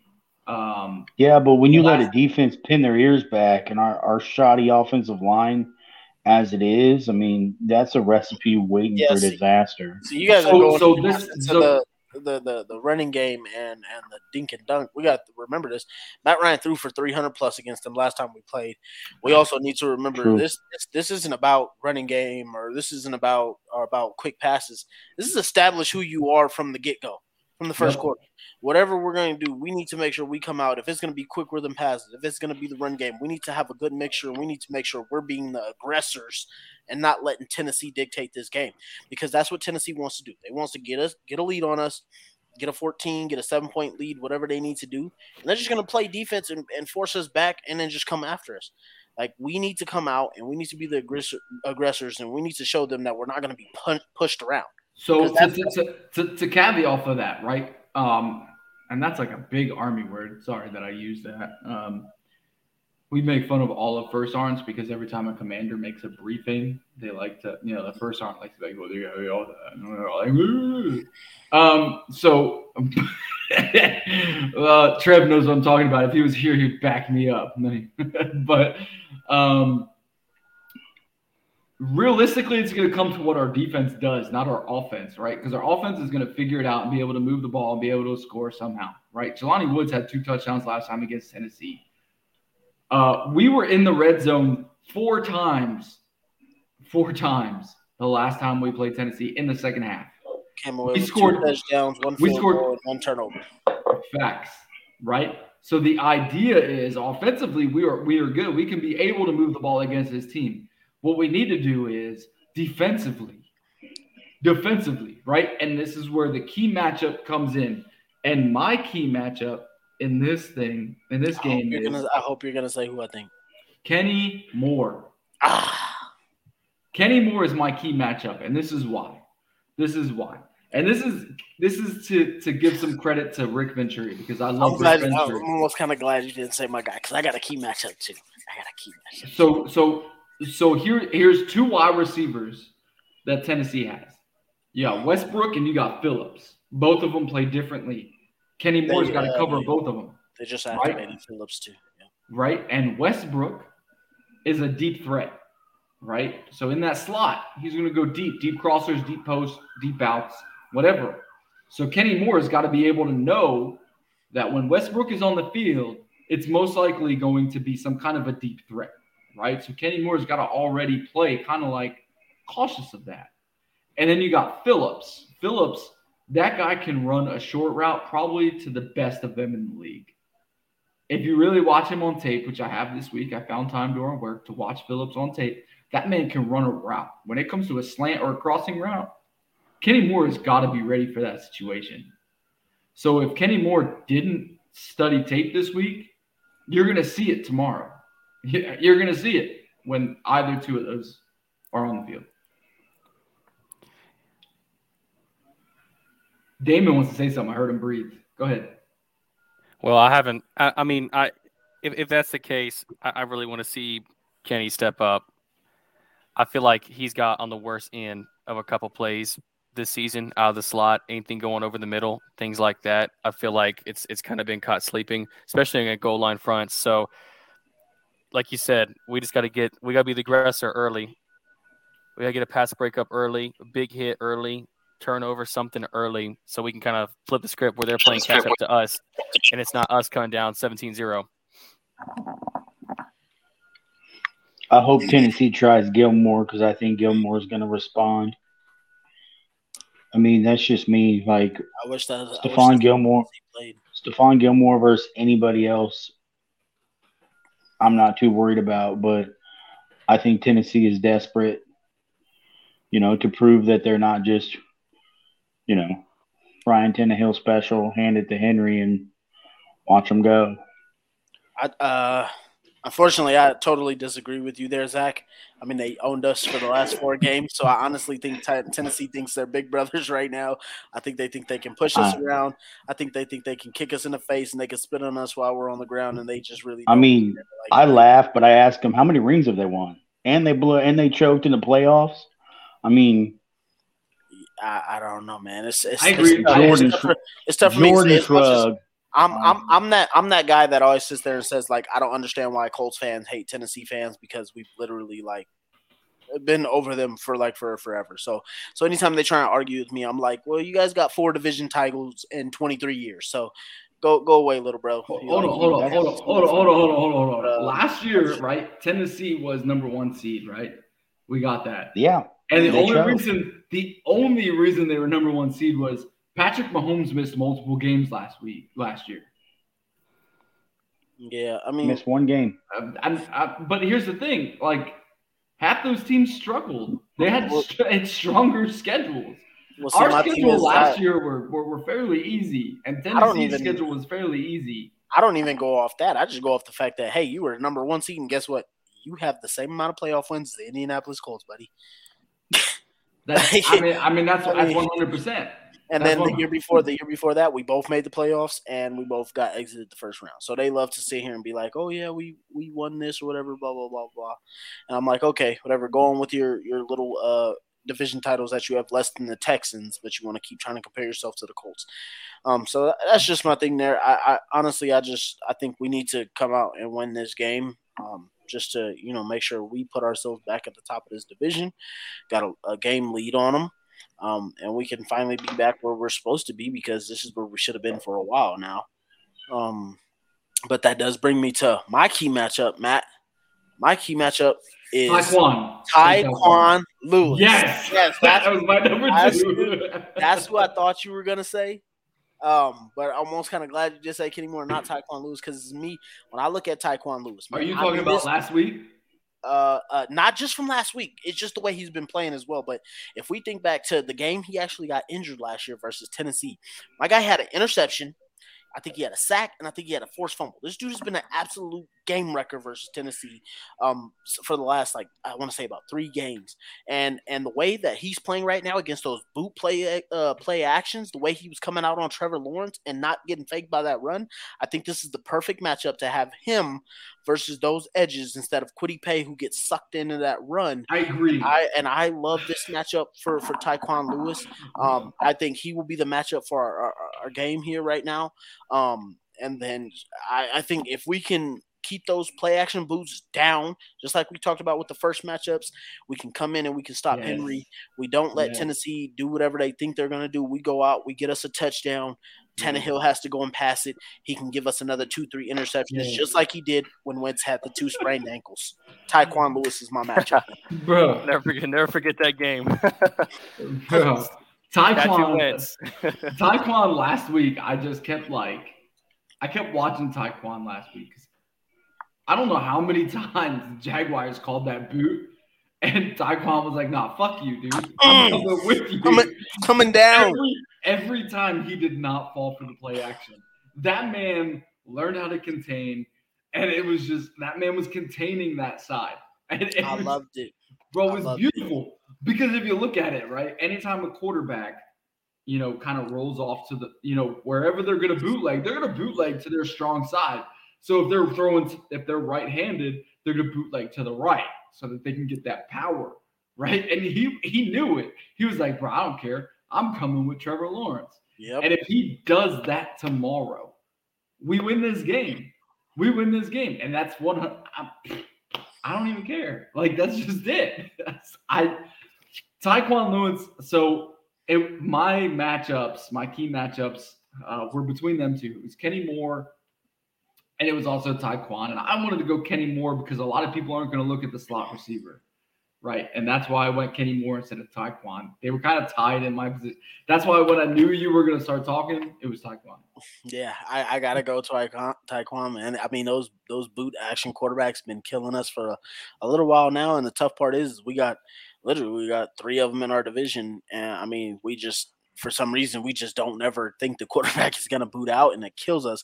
And Tyquan, when he has played, he has been killing that play the last three or four games. So that, that was my matchup there. And then I also like our D line versus their O line. Nate Davis is also out, so I think our defensive tackle should be able to eat against this this Tennessee offensive line as well. So as much as everybody, yeah, I got my little buddy. He keeps coming here.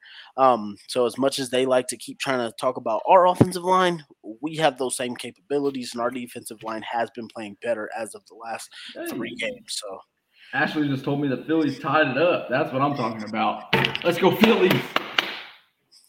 Let's go Tyquan. World Defensive line. We need and they got they got what? Roger McCreary, Terrance Mitchell, secondary. I think there's two starting corners, right? Mm-hmm. We got to have uh, uh, Pittman. We we've like literally like not even referenced him because he's like Mr. Consistent for us. But 13 receptions, 130 yards. I mean, I don't know how we how we forget. I think it's because he's so consistently great for us. You know, does all the dirty work, going over the middle, taking massive hits, um, working in and outside of routes, forcing pass interferences. I think he's going to have a good game, and Alec Pierce does as well. And uh, I love to see Parris get involved early as well. I mean, I, I thought I, lo-. I loved his usage. I loved his usage. Um, that drive that got us our first lead of the game. Uh, Matt had to step up in the pocket um, and, and pretty much force it into double coverage right there over the middle that. Yep. That, that, third and six. So, so it was we a play that. that. he wasn't even looking. That, that no. was the play that went viral. Matt was getting destroyed in that uh in that in that play, and he didn't look. It was so that play was supposed to be screen, um, and the screen was blown up from the get go, and Matt was able to just toss that thing right over to, to Pittman, and Pittman made that catch. Bro, I, I agree 100%. And it's not that we're taking away anything from Michael Pittman, right? I think it was just some guys don't get as much love as Michael Pittman does, like Kylen Granson and Alec Pierce. I think Kylen Granson last week was a, a huge factor, and he almost was a huge factor in a loss. Week before, because, week before Broncos, that yeah. that third down play. He took for what? 25 30 yards guys past midfield missed a well, tackle. yeah. And last week he scared us against jacksonville because he fumbled that one freaking screen. He just fumbled it. And then he came back on that uh that last drive where he beat dude on the inside and went to the outside. And it's michael pittman is not forgotten. That man is a monster. And I, I he he reminds me of Marvin Harrison because Marvin Harrison was so quiet and so humble as a receiver when when he was doing such great things. And that's why I like Michael Pittman so much. Yeah, and then he's a player. I, yep, and then I think right now we have Alec Pierce who is starting to step into that Reggie Wayne role, where now we have a true wide receiver one, wide receiver two, and I feel bad for Ty because Ty never had that. Ty was always wide receiver all. And we tried multiple guys to backfill that as well. We tried what Hakeem Nicks, we tried Donte Moncrief, we tried multiple people to kind of fill that second role, and it didn't really work for us.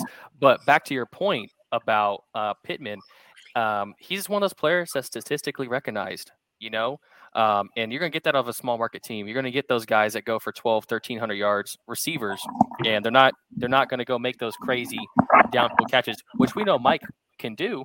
But at the end of the day, that comes down to play calling. And something like last week, where we're running these short routes, and we're not going necessarily vertical. That's where you're going to get those 13 receptions, 130 yards, really just moving the sticks for us, and then opening right. up for Pierce down the field, like I did at the end of the game. Perfect play call, by the way. I love. I'll tell you what I like about it the most. I love Matt's trajectory on that throw. Literally the perfect lob it up. Pierce Pierce did more on the play because he forced a corner inside, got outside as quick as he could. So he forced that separation. Easy throw, easy pitch and catch from Matt Ryan. He can throw that 30 yard ball in his sleep. so Zach had some issues. Uh, his laptop died, so he was he had to leave. So just so if anybody was understanding, man, I agree, dude. I've watched this tape probably uh, 10 times this week. Uh, every day I went into work, I watched it. I rewatched the game. And that play alone was just that was Matt trusting Alec and Alec Pierce showing his ability to be clutch. And I love that when they say, hey, Reggie gave him advice on how to be patient and to me, I'm not a receiver, right? I'm a defensive guy. So to me, that doesn't make sense. like, it doesn't make sense to me. Um, I don't know if any if you guys have played offense. I never played offense. I played defense. Um, I played fullback, but I just kind of blocked because I was aggressive. But I was always a defensive guy. Um, so so when they talk the about thing is, is uh, if you think about patience, think about Yeah. um, 2 Let's people. talk about it. Two people. When they say think, when, when Reggie tells Alec Pierce to think about patience, you think of Stefon Diggs and uh, Davante Adams. Notice Okay. how when they sit at the line of scrimmage and when they get off, the first thing they always do is go from their stance to standing straight up almost to breaking down into a route. Okay. That's the patience. So when they're breaking down into that route, they're setting the DB up to for whatever route they're going to go to. Okay. And that's the patience that he's talking about. So if you go back to the first play where he says, I wasn't patient, Reggie told me after he rushes into that route and the DBA is able to stay right there on his hip. And when he turns back, he can't get a catch. Look back to the touchdown catch. Alec Pierce, he starts in the stance, gets up, sets him up like he's coming in for the slant. Boom, breaks outside, wide open. You got the the yard of separation. So if you want to talk about patience, talk about I want to I want to bring up uh let's bring that Kylen Granson touchdown back, right? Kylen Granson touchdown. Not the Kylen Granson touchdown, but the Kylen Granson catch. Oh, the catch. You look at this as is this the patience that you're talking about? How he kind of just So that there, that's not necessarily patience that we're looking for there. Right there, what you're looking for is you're looking just to beat your guy one on one. Who, what happens is that that uh, linebacker Double move, by the way. Yeah, he believes he has help on the inside. So what happens is as he lets Granson get up the field, he lets him get inside of him. He has bad technique and lets Granson get behind him. He has to turn his back to the quarterback. He doesn't know where the ball's at. That and, linebackers lost in space. And and Granson had to go on his second break as well to turn the safety, force it. Yeah, exactly. So that's why I said he thought he had help inside. So it was a good play call to have that route be ran the way it was inside to cut back outside. So you basically lose a safety and a linebacker well, in the same play. Well, ulti- uh, if, if you really want to talk about it, I mean, it's not really a drawn play to run inside then outside. That's that's ultimately on the tight end. That's well, that's on Kylen being smart. Well, I wouldn't doubt that being a smart route. It, yeah, it depends. It depends on the formation and stuff like that too. I mean, you're but, gonna have some some I little mean, nuances to schemes and whatnot, and how a lot of those a lot of those things come down to uh, what they see while they're on the line of scrimmage. I mean, Kylen Granson running be, that inside was was smart, right? It's like gonna it's gonna be it's gonna it's gonna be muscle Instant. memory off of how you see it from different defenses and how you know how right. to get open. This is why people always say they don't have a veteran receiver. They know how to get open. That's the point of being able to see that you have the experience to know how you need to run that route. Now, I want to ask you. I want to ask you, you two, uh, since Zach's not here, and if Zach still he says he, he says he's trying to he says he's trying to come back in. Okay. Um, if he comes back in, I want to ask you guys: Do you think that Michael Pittman and Reggie Wayne, right? Because even even Mike, uh, so I'm trying to ask. Okay. uh, Michael Pittman and Alec Pierce are like Marvin Harrison, and Reggie Wayne, right? And the reason I ask this is because Marvin Harrison was drafted a whole lot longer than Reggie Wayne was, right? A whole lot before. Do you think these two receivers could be the duo that we've seen between them two? We need more time. I just I just think we need more time um, and kind of see what their archetype is. The only thing that worries me is how similar they play. They play extremely similar, which is why I think we kind of need a catalyst out of the slot. Um, but I mean, there's plays out there that I'm sure y'all seen, like those moving the sticks plays, where I'm like, okay, was that Pierce or Pittman? Okay, that was Pierce. Um, I just think it's a little bit too early. You're gonna have to see some. You're gonna see some serious situations where one of them is gonna be uh, wide receiver one, one was gonna be wide receiver two. There's multiple games where you saw Marvin take a step back, especially later in his career when Reggie started picking up the slack a little bit, especially down the field. I just think we need more time. What about you? Uh, I, th- I think it could be something that we can look forward to seeing for the next eight to ten years. Um, the thing that I see here is that uh, just like just like uh, Damon just said, they they play very similar. But the thing for me is is that Alec has speed.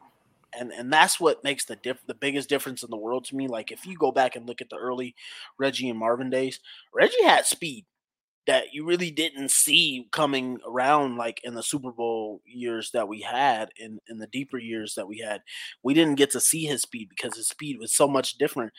Um, when you go from veteran speed to just using speed to knowing how to use your speed to get open, so it wasn't necessarily like he was on deep routes anymore. So with these two, the thing, the reason I I say that I can see it is because their hands. Both of these guys have exceptional, exceptional hands. So the ability to be able to catch the ball, the way Michael Pittman runs, um, he reminds me more of it. It, it would be more like a, a, a, a uh, like the um, what was it? Uh, the uh, the 2011, I want to say, Baltimore Ravens with Anquan Boldin and Torrey Smith. So you got Alex Smith is kind of like that. Torrey Smith um, with the speed and being able to run that deep ball, but he's actually a lot bigger and can actually run all of the routes of the route tree with Michael mm-hmm. Pittman as the anchor. That was Steve. No, no, Torrey Smith. It was Torrey Smith for, for Baltimore. Smith. I'm pretty sure yeah. Torrey did. I'm pretty sure it was Steve who played for the Baltimore Ravens. Torrey did no, too. He, no, he, he played after though. Steve Smith came, uh, I think 2013 or 14. He came the year after they won the um, chip. Yeah. Sure. So, um, but yeah, so so something like them, or with like uh, the Packers with Jordy Nelson and and and one of their other guys where they had the guy who had the speed and they had the guy who can pretty much be your third down chain mover. And so that's what I like from these two. I think they can they can take that, but just like Damon said, we need more time. Um, we need to see how everything's going to go. We need to see how players get paid and whatnot. But I think as far as what they do right now, I could see it. I would like to see Michael Pittman. I know it's like one of his things that keeps drives going after the catch.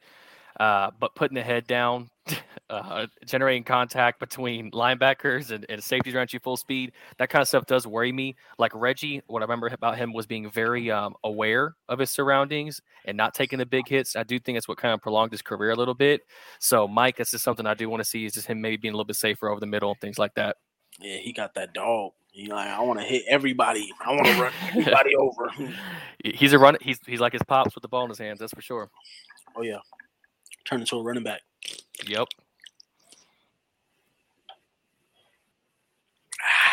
Well, final score predictions, y'all. No, hold on. Keep keep talking. Keep talking. I got something else I'm bringing up for y'all. keep going. Yeah. So um yeah. Also with this uh Tennessee matchup, I do want to see how our run game looks against them. I I, I think um so as much as we think that it couldn't be that good, we've had some Jonathan Taylor games that were really good. Um, but he just didn't finish out the, the game getting carries. I think uh, was it uh 2021 that first game he had 10 carries for about like 60 to 70 yards and we just didn't give him the ball anymore. I mean, he had 10 carries, almost 100 yards already. So um, that's another thing I'd like to see. I think getting JT back will be huge for us. Um, it'll actually make the defense kind of key in on JT. So I could see Frank using him primarily, or I could see him using more like a decoy on some downs, different different plays and stuff like that. But I definitely like to see us uh, mix it up and, and see how we can get this run game going. But again, we need to be the aggressors. I want to hear you guys talk about Parris Campbell. And I'm surprised DeMarco hasn't brought up his guy. Uh, this whole show. Parris Campbell has probably had his best game as a Colt. One of one of okay, at one least of, one, yeah, one of the best games as a Colt. And you did not bring him up. It kind of upsets me, man. What's up? So so my thing is, is man, my tough thing is about bringing up players after one game. It's almost like fantasy, man. It's like when you see one player go off for one big game, you're like, oh yeah, let me start him. And you start him, and then he gets you like two catches for like 30 yards or something like that. And so that's my thing. I don't like to jump on. Didn't mean to cut you off. My bad. Go ahead.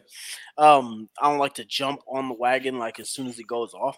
I want to see us be able to build on that game that they had. And then it's tough for me to see right now with the uh, Michael uh, Pittman Jr., Alec Pierce, and then our tight ends, and then Campbell kind of coming in to get some of those catches and whatnot. I'd like to see him get more targets, but I'm I'm juice for him right now. He, he's doing well. Um, I just want to see us keep keep getting him targets. I mean, he's at he has every option available to him, so I just like to see us get him some more before I. Let's let's uh let's get Great block on Game Day Live. Everybody getting in the end zone, including Parris in the fall touchdown. Indy Parris Campbell with the touchdown pass from Matt Ryan.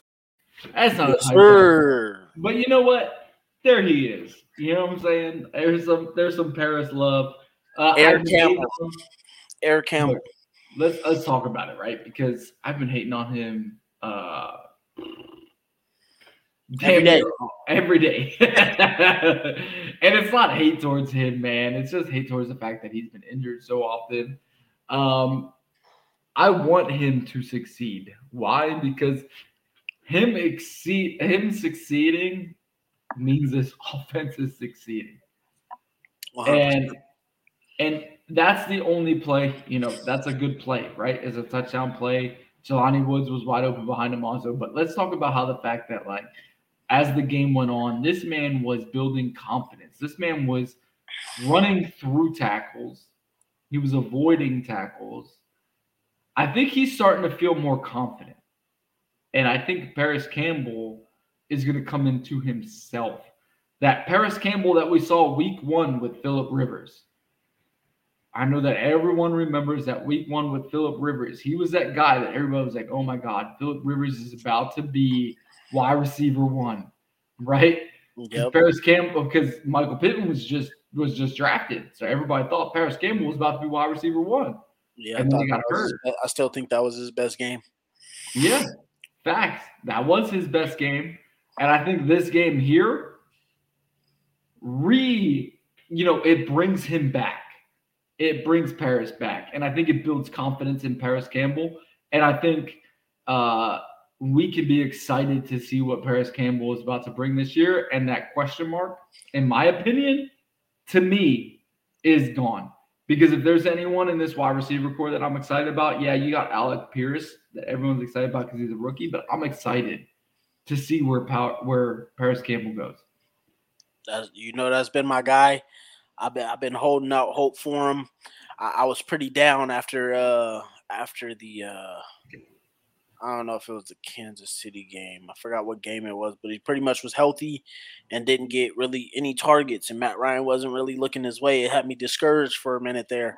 And I'm just like, because all I've been saying is all this guy needs is health on his side. And I think sky's the limit for it. So I'm I'm happy as hell to see that uh he he's finally getting some some capability to, to go there and I hope that we keep targeting him because I mean, as you can see, like he's had some lucky plays. I think uh was it Granson had that fumble and Parris Campbell was right there on top of the ball. I mean, Parris Campbell's getting open and we target him, we get him a touchdown in some some short space situations, hit him on screens. So I love seeing Parris Campbell eat. I hope he keeps eating. That's my guy. I had some projections for our receiving core, so I hope they can they can live up to it for us. So so and I agree, right? Because I think oh my bad. Hurt the puppy. Yeah, I don't know. Sweet. Um come here. You all right? I think that scared her more than anything. But um I think that uh PC uh, AP and Michael Pittman are probably our our Triple one, Ps. two, and three. I think that's our one, two, three, man.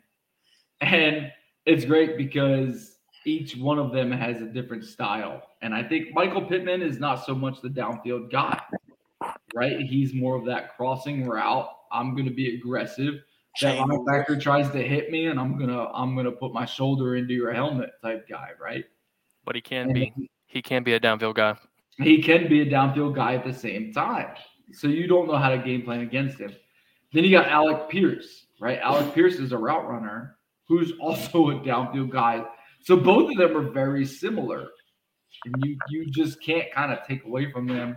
Alec Pierce is also trying to find his identity. Um, and then you have Parris Campbell. And Parris Campbell is starting to show that he is reliable. And I think all the hate last week when all those stats came out about him being um what is it the 4.4 yards uh, separation. separation i think matt ryan noticed that and i think matt ryan uh, honestly started looking that way as much as matt ryan probably won't admit that he saw those stats i think that he saw it and he was like hey man i'm i'm gonna start looking that way because if you're 4.4 yards of separation that's an easy completion Yeah, I also think he saw the um the film of him looking directly at Parris Campbell open for a first down and not throwing it to him. So I think there's a, lot there that he can take away from it. But also, I do want to um yes, Ashley, we do Parris Campbell. That's our guy.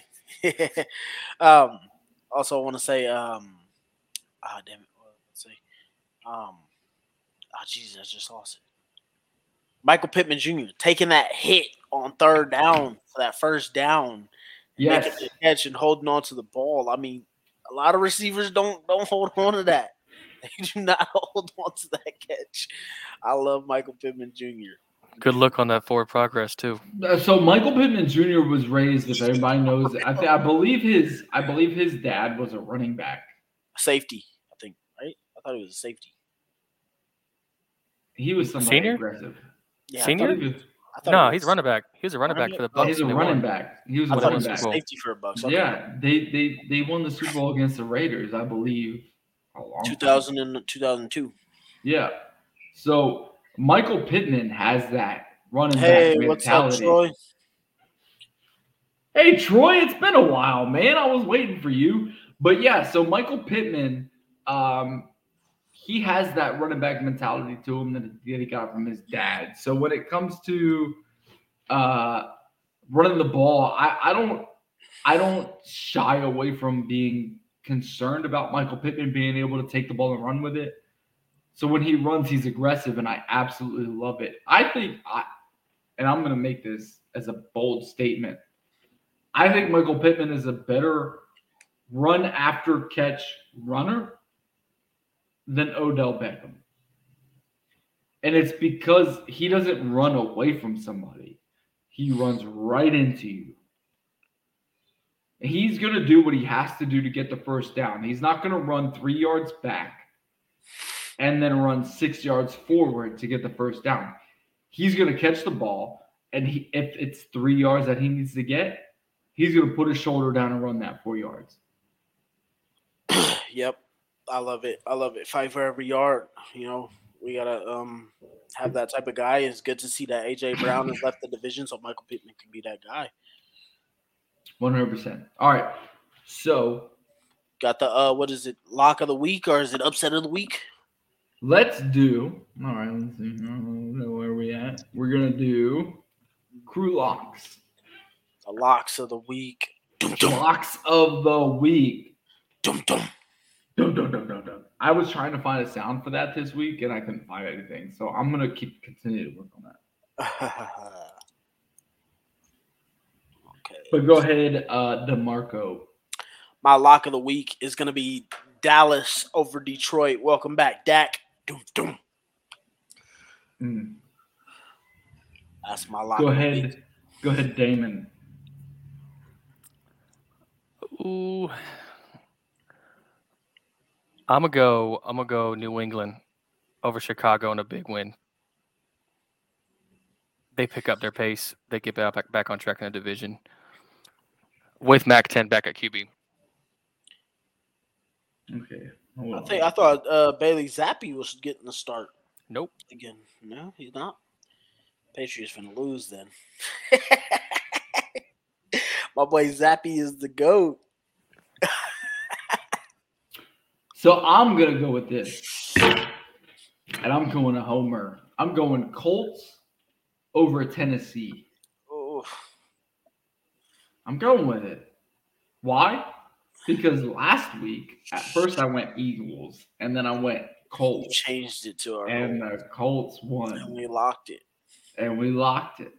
And this week I'm gonna go Colts locked over Tennessee. And I think it's because I think our coaching staff had figured it out, and I think it's when Frank finally and and Oh, you know sure says AFC East. That's an old school. Okay. let's let's talk about it. Let's talk about it. Right, Frank. Frank right now has an energy that he hasn't had all year. Right, so Win he didn't have it. He didn't have it through the Denver game. He ain't had it since Andrew Luck retired. Well, hold on. Uh, yeah, right. I haven't seen this energy. And then after he, they beat Denver, he still didn't have it until it says, came uh, to talking Troy about the Jaguars. Once he started talking about the Jaguars, he had this energy that was just different about him. I think he heard the Travon Walker talk. He was like, "Okay, okay, I got you." yeah, and it's just I says, can, Troy says he think the O line might have figured it out. I think so as well. I like it. I still like us to find a better right guard, but I think for now our our offensive line will be okay. I think so. I think so. I, I agree. I think right guard, outside of right guard, our offensive line has figured it out too. But uh, Frank has been something different the last couple weeks, and I can ride with it. I can ride with it. The first few weeks, he's kind of been energy less, and the and since uh, after the Denver win, he's had more energy than an- than I've seen since probably Philip Rivers, right? uh, Carson Wentz kind of didn't give him as much energy as we expected it to.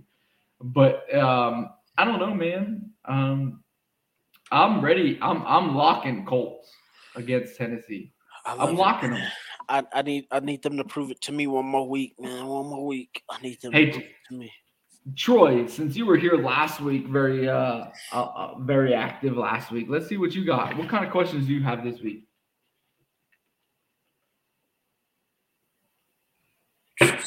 Yeah, man. I I, need, I need I, I need them to prove it to me, man. One more week, man. This is this is a very important game for me because if we go out there and we stank it up, I'm be really disappointed that I put my faith into them, and it, it could pretty much kill our season. I mean, this game right here is is make or break us, and, and we cannot we cannot keep losing these make or break games. We need to show. He said it's uh he said it's Troy says it's still O line for him, Matt. I think he's uh he's not completely sold on the combination we got right now. Um I, I- mean, I but I, I, I, I I I completely understand your um your concern and 100%. you're not optimistic about it because I mean they honestly outside of this one game they haven't really proved it. So I can totally agree on your points there. But what I will say is that the quick rhythm that we've added to the new offensive line combination, I, I think it does give us some some cause to say maybe we found something here. But Troy, I, I totally agree with your your non optimism to not be ready to jump on that. So Troy, I agree 100, percent and the only reason is because our right guard, right? Um, with Matt Pryor being there, it's kind of questionable. Um, I think uh, Kelly at left guard at left tackle, and then uh, Quenton left guard, Ryan center, and then uh, Braden Smith at right tackle is solid. I think our right guard is probably going to be the question this week, uh, especially when it comes to facing somebody somebody like Jeffery Simmons. Right, Jeffery Simmons is uh, to me he's probably the best, one of the best defensive tackles in football, and we have to worry about him. Especially when it comes to Mike Vrabel being his head coach. Uh, I Troy, think Mike. I think Mike Vrabel is a top five head coach in football right now. coach of the year. He was coach of the year last year. Yeah. So when it comes to facing Mike Vrabel, man, you just you kind of gotta be smart. That's just all it comes down to because Mike Vrabel is one of those guys that can outcoach you in a heartbeat. And even though he wasn't a big name player, that man's got Super Bowl rings as a player, right? And he played in those games. And he's just he's smart. I want to say he's smarter than half the guys he played on, he played with on defense in those Super Bowls. Yeah, that uh, guy's Troy, underrated. Troy said JT coming back and facing eight man fronts will be a challenge. Actually, Troy JT is actually doing better against eight man fronts than he's doing against six man fronts. So, not exactly sure what the challenge will be. The challenge will be more so for offensive line. Can they can they kick open some holes so he can get some regular runs that he's used to? And Ashley, who's our backup right guard? I believe our backup right guard should still be either Will Fries or it should be Danny Pinter. I also want to say, Ashley, the Phillies are not tied right now. We are up six, seven to six. Just saying. Go Phillies. Go your team. Go your team. Hey, let's let's, let's go. All right. What part of the segment are we on? What's what kind of questions do they have? Awesome, man. Robert. I think that was the last qu- or the last statement there. All right. So crew predictions. All right, man. Here we go. Uh, this is the part you hate because you always go against us. yeah, I mean, I've been going against us the opposite way since um since the Chiefs game, just because. Like I said, I need the Colts to prove it to me, man. I hate picking against them because I feel like I honestly feel like the talent and the ability that this team should have, like I really feel like we should literally have like 13 or 14 wins a year. Like I, I really do. Um, but it's just like having that faith in them and then picking them and then us losing every week or, or doing something that we shouldn't be doing every week. It's just been like so tough. So I need them to prove it to me one more time. Um, I'm gonna go. uh Jeez, man. I'm gonna go Titans 24-23. Good. Eh. All right. I'm actually going higher, right? Because I don't think Tennessee's defense is that good. I also don't think our defense plays that well tomorrow. I'm actually going 35 34. Oh God. Indianapolis. I'm going with us winning because I think Frank Reich and and and, and hear me out. I think it's going to be a last second touchdown. If we Just allow like- if we allow Tennessee to score 34 points, I might throw up. I agree, but I think Frank figures it out at the end, and we end up scoring 35. They score 34. I hope 34. you're I hope you're right on the prediction. Hey, let's do let's Yeah. do let's do a lock real quick, and this is crew locks, right? We did we did teams already for around the NFL. Let's do players in the Tennessee Colts game. Who do you have as a lock? Who's gonna just dominate tomorrow?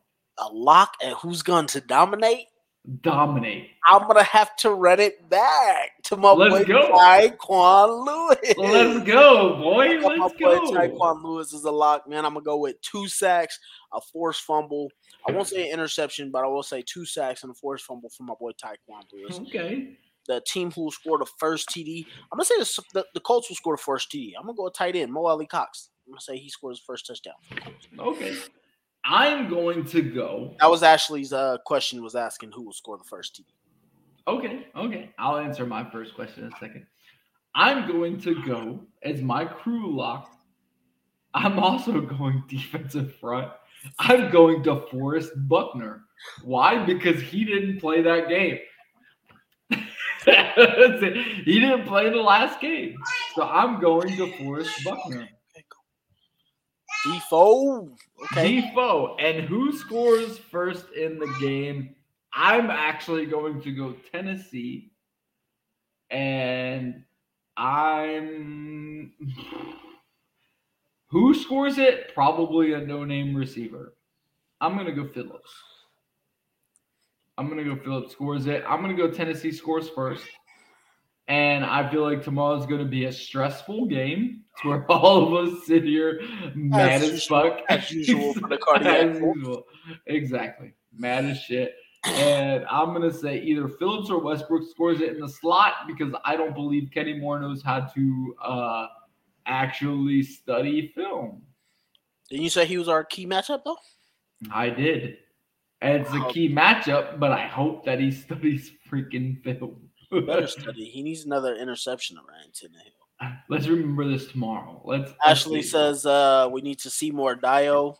Um, I think. I mean, I think we could with Kwity Paye being out of rotation. So we shall see. But hopefully, uh, I mean, whoever's in that defensive line, they should be eaten.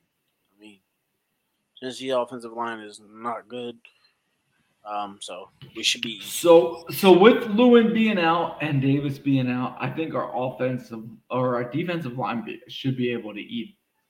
Honestly, um, they should be able to be feasting, and Eat like 2017 Ezekiel Elliott. that that all depends on uh, Gus Bradley, right? It depends on if Gus Brad, Gus Bradley depends on uh, if he decides to throw everyone at him. Well, I And think this it is just another- on- I think it just depends on this defense. I mean, Well, don't, don't let Tennessee okay. score and and get after Ryan Tannehill. So, mean- uh, Rick Venturi even said this week, uh, it all depends on if we go after their offensive line. And we need to go after their offensive line. We need to send people. We can't just sit back and let Ryan Tannehill just kind of sit comfortably in the pocket. We've Well, shown that we won the game last week by not letting uh, Trevor Lawrence sit in the pocket. Yeah, And but we also didn't do is what we also didn't do is blitz though. So I don't think blitzing is the way. I think we need to get after him with four like is- we've been doing. These front four needs to keep getting after the quarterback Right. like they've been doing for the past two weeks, three weeks. Right, 100%. We need to do that again. One hundred percent. So it fully falls on Deo. DeForest Buckner. Ashley also says uh, Kenny Moore hasn't been the same this year. And uh, Ashley, that's what happens when you ask for money when you don't deserve it. Honestly, I'm just be straight up here. I love Kenny Moore. Kenny Kenny Moore Moore being a slot receiver is limited. Uh, I, I love Kenny Moore. That's my guy. He's my favorite Colt. But um, after those last two games at, to end the year, I don't want to say your whole pay depends upon those last two games, but you come out with those last two games and then you start the way you did this year, and you ask for money in the offseason. It's just it's just awful to me. So I really hope he picks it up. But I mean, that's what happens when you ask for money and you don't necessarily need to change. And then I know Ashley earlier on asked about Facyson, and I want to talk about Facyson a little bit. Um, if it comes to any analyst in football, especially with the Colts, uh, the weakest link in our defense is Facyson. And uh, if you look at last week, um, and Isaiah Rodgers have actually shared almost 50% of snaps. So if you look at that compared to weeks one through five, uh, um, Isaiah Rodgers have earned more snaps throughout the week. So if you can, if you look at uh, last week and you look at the film study, um, you can expect uh, Isaiah Rodgers to be on the field more than Fa- uh, right? Because Frank is seeing what we're seeing. Um, me and Damian, we we both have NFL Plus, and we both see those uh, 22 player type film, and we both see what's going on, and we both see that uh, has missed tackles. Last week, Facyson missed two tackles that were majorly important. One was a rookie receiver making his first catch in the NFL, and he gained like 15 yards off of it. And that was at the end of the game, which led to uh, Trevor Lawrence being able to score To a tie the game. touchdown to tie the game, which ultimately led to take us ta- them taking the lead. And then we were able to come back because of Alec Pierce. But Just can't do it though. um, if you notice that his snaps have uh, slowly decreased throughout the season. So I can tell you that um, I can't tell you as a coach because I'm not a coach of the Colts, but if I was a defensive coordinator and I'm looking at those plays and I'm looking at those snaps that are important, Facyson's not going to be as uh, on the field as much as Isaiah Rodgers. I tell you, just from any person who's been watching the NFL for a very long time, this, if this was any other team, Facyson would have been benched a long time ago. 100%. Unless Isaiah got hurt. So, One hundred percent. but um, yeah, you know, you guys, thanks for watching. Thanks for tuning in. Oh, Damon's back. Uh, Damon, do you have any last Uh, thoughts regarding words? about tomorrow? Besides the aggressor. Besides Be the- to the Titans. Be the aggressor, punch him in the mouth first, and move the ball down the field. Uh, That's pretty much what we said first. That's pretty much what we said without you. So let's go Colts. All right, we're gonna talk about it. All right, and our outro is actually gonna be the same as our old intro because I haven't got an outro yet. But hey, uh, let's go Colts. All right, let's beat the shit out of the Titans because I'm tired of losing to the Titans. Yes. Let's fucking tell them no. Let them, let's let them know that this team ain't to play with. Our depth is deeper than theirs. All they have is Robert fucking Woods And Derrick Henry. and Derrick Henry. Grover Stewart, Kenny Moore, DeForest DeForest Buckner, Buckner, Bobby Wycon Okereke, Lewis. Zaire Franklin. This game is on you. Let's go. Let's freaking go. Wentz had a nice bounce back year. Season, he was the, good. The the issue for me with Wentz. Wentz had a nice bounce back year. Season, he was the, good. The the issue for me with Wentz is always chips are on the line. Now what? And I picked the Jags because of Carson Wentz. I think it's one of the worst losses in recent NFL memory for mm-hmm. me. I think it's one of the worst losses in the history of their franchise. It absolutely falls at the feet of Carson Wentz, but everybody in that organization had a hand in it.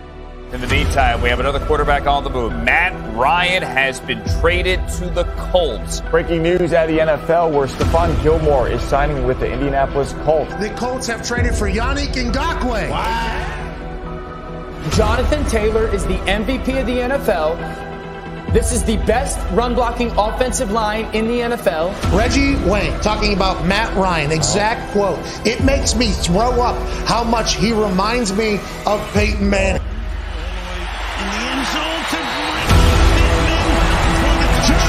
Taylor. Goodbye, touchdown.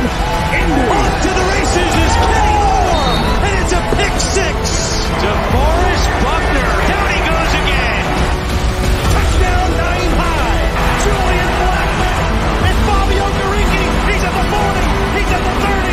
It's off. Darius Leonard, the maniac. Hands off to Taylor. Taylor